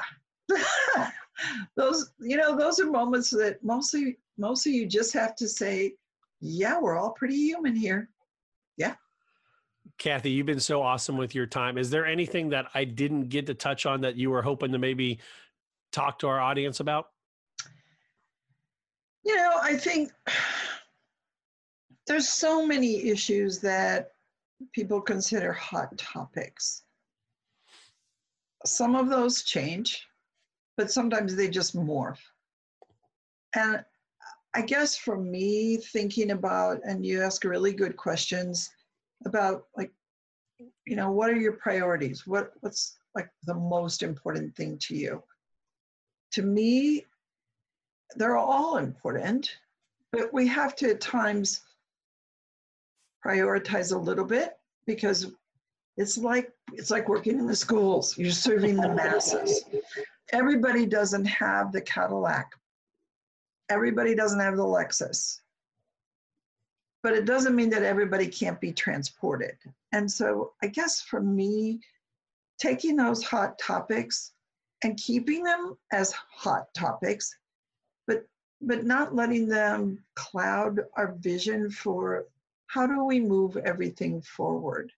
And I've done a lot of work, a lot of behind the scenes work and a lot of kind of in front of the camera kind of work in working to develop interprofessional collaborative whether it's practice whether it's education whether it's research for me the whole idea of collaborative efforts is what really i feel like if people know anything about me i would hope that they know that's a passion. I'm really serious about what what do we need to do to become more collaborative and how can i maybe help make that happen in ways in the context of this position? So i guess that's that's really who i am well I, and i i love that and i hope that you do well in the election and win or lose we would love to have you back on the show to either Thank talk you. about any of your wonderful research that we just didn't get to or your papers or maybe talking about the VP of planning. There you go. and I do really appreciate the time. Thank you. And it's been so fun just chatting. This is this is what I'd like to do with any member. There you go. There you go. You could have the VP of planning speech science podcast open forum. I'm just throwing that out there. Okay, We I'm well. holding you to it, Matt. You have the radio skills. We'll make this happen. The 2019 elections open up on April 16th. They run through May 29th, 2019. Uh, it'll be a three year term starting on January 1st, 2020. Dr. Kathy Coufal, thank you so much for sitting down with us today. Thank you, Matt, for having me. Have a good evening. You too. Bye bye. Welcome back to Speech Science. I'm Matt Hott, joined by Michael McLeod What's up, buddy? and Michelle Wintering. Hi, guys. Episode 73 is coming to a close. It's the ele- El- ASHA elections special. It may have been our longest episode ever. Uh, but again, kind of important topic talking about ASHA elections. Yeah, I, I feel like we we did some uh, we did some good today. Definitely spreading news of something that probably people didn't even know was happening. I'm sure there were a lot of SLPs out there that didn't even know that there were elections, and hopefully listening to a podcast is more entertaining than going on ASHA.com and reading about it. Uh, so so you should definitely listen and uh, go out there and vote because these are the these are the leaders of ASHA coming here. So I've never voted for ASHA elections. damn, dude. Michelle, Yeah, I mean, it's uh, like I told you, it was well into my career before I knew um, when it was and that we could, which is terrible. I, I realize that, but it's it's it's something I think, unfortunately, a lot of speech pathologists and probably audiologists are not necessarily aware of. and Michael, how many times have you voted? Uh, zero. Oh, okay. I will give you credit though, Michael. This was your brainchild last year to do, and unfortunately, we were unable to do it at this time last year. So, uh, thank you for such an awesome topic idea. I f- totally forgot that I suggested that. Yes, you did, and it's been on my mind uh, ever since. Uh, we want to hear from you though at home, so make sure you head over to our website, speechsciencepodcast.com, or if you want to find all the back episodes, it's podcast.speechsciencepodcast.com. That's our Podbean page. Uh, our Patreon is patreon.com slash MWH Production. Our phone number is 614 681 1798. And our email, speechsciencepodcast at gmail.com. Somebody give them the social media stuff that they need. So on Instagram, we are speech underscore science. Uh, if you want to shout us out at anything, you can uh, leave a hashtag SSPod and we will post your picture on our site or we'll give you a shout out on the podcast. Uh, definitely let us know if you're listening somehow. Uh, you can also text us at 614 681 1798. Uh, and definitely get get involved. We want this to definitely be a community podcast. So find us on social media, uh, text us, and uh, we'll definitely give you a give you a shout out. Okay, cool. Thank you. Michelle, I thought you were going to say something, and then I was like waiting and waiting. Sorry. and I was using the nonverbal cues.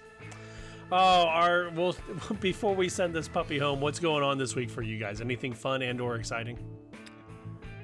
Uh, not that I can think of. Just a typical. Uh, got some got some end of the year IEP meetings coming up that I'm going to for some some of my private clients. Uh, should be a busy week. I've got 33 days left as of this recording on April 8th. Countdown If I was counting, on. if I was counting, what'd you say, Michelle? Your countdown is on. It is. I have nine days until I have a short weekend break, and then I have a total of 33 work days until summer. So, Michelle, what are you doing this week? Anything fun and or exciting? Well, uh, just got back actually from a whirlwind but awesome trip to North and South Carolina for uh, Ooh. For a ceremony, military ceremony for um, my brother-in-law, and it was pretty cool because my son James was able to meet a cousin he hadn't met yet, and we got a lot of the family together. So we're kind of on the unwind from travel, right? The hangover from from traveling, especially with a nine-month-old. Nice. Uh, for me, I still got to catch up on four hours of WrestleMania that I did not watch this weekend. Um, my son has baseball that I will be taking him to, and on Sunday, my high school bowlers wrap up their season with their end of the year volunteer project where we work with the Big Brothers program, uh, teaching bowling uh, to the big brothers and the little brothers. And, and it's kind of a cool event where there's no stress, and I'm just the adult making sure that the children are safe and all my bowlers get to pass on the knowledge. So it's a pretty cool thing, and I want to shout out the St. X bowling team for being pretty cool with that. And I'll uh, also be buying myself a new mic this week. So There you go. Get the one get the one online. Our intro music tonight is Please Listen Carefully by Jahzzar. It's licensed under an attribution and share alike license. Our closing music is The Slow Burn by Kevin MacLeod. It's licensed under a Creative Commons attribution license. And our bump music is The Spellbreaker by Tri Tachyon. It's licensed under an attribution license. In the immortal words of Janice Wright, always be a willow because in the storm of life, the oak will crack while the willow will bend and return to form. For the Willows, Michael McLeod and Michelle Wintering, I'm Matt Hott. Until next week, so long, everybody. Later.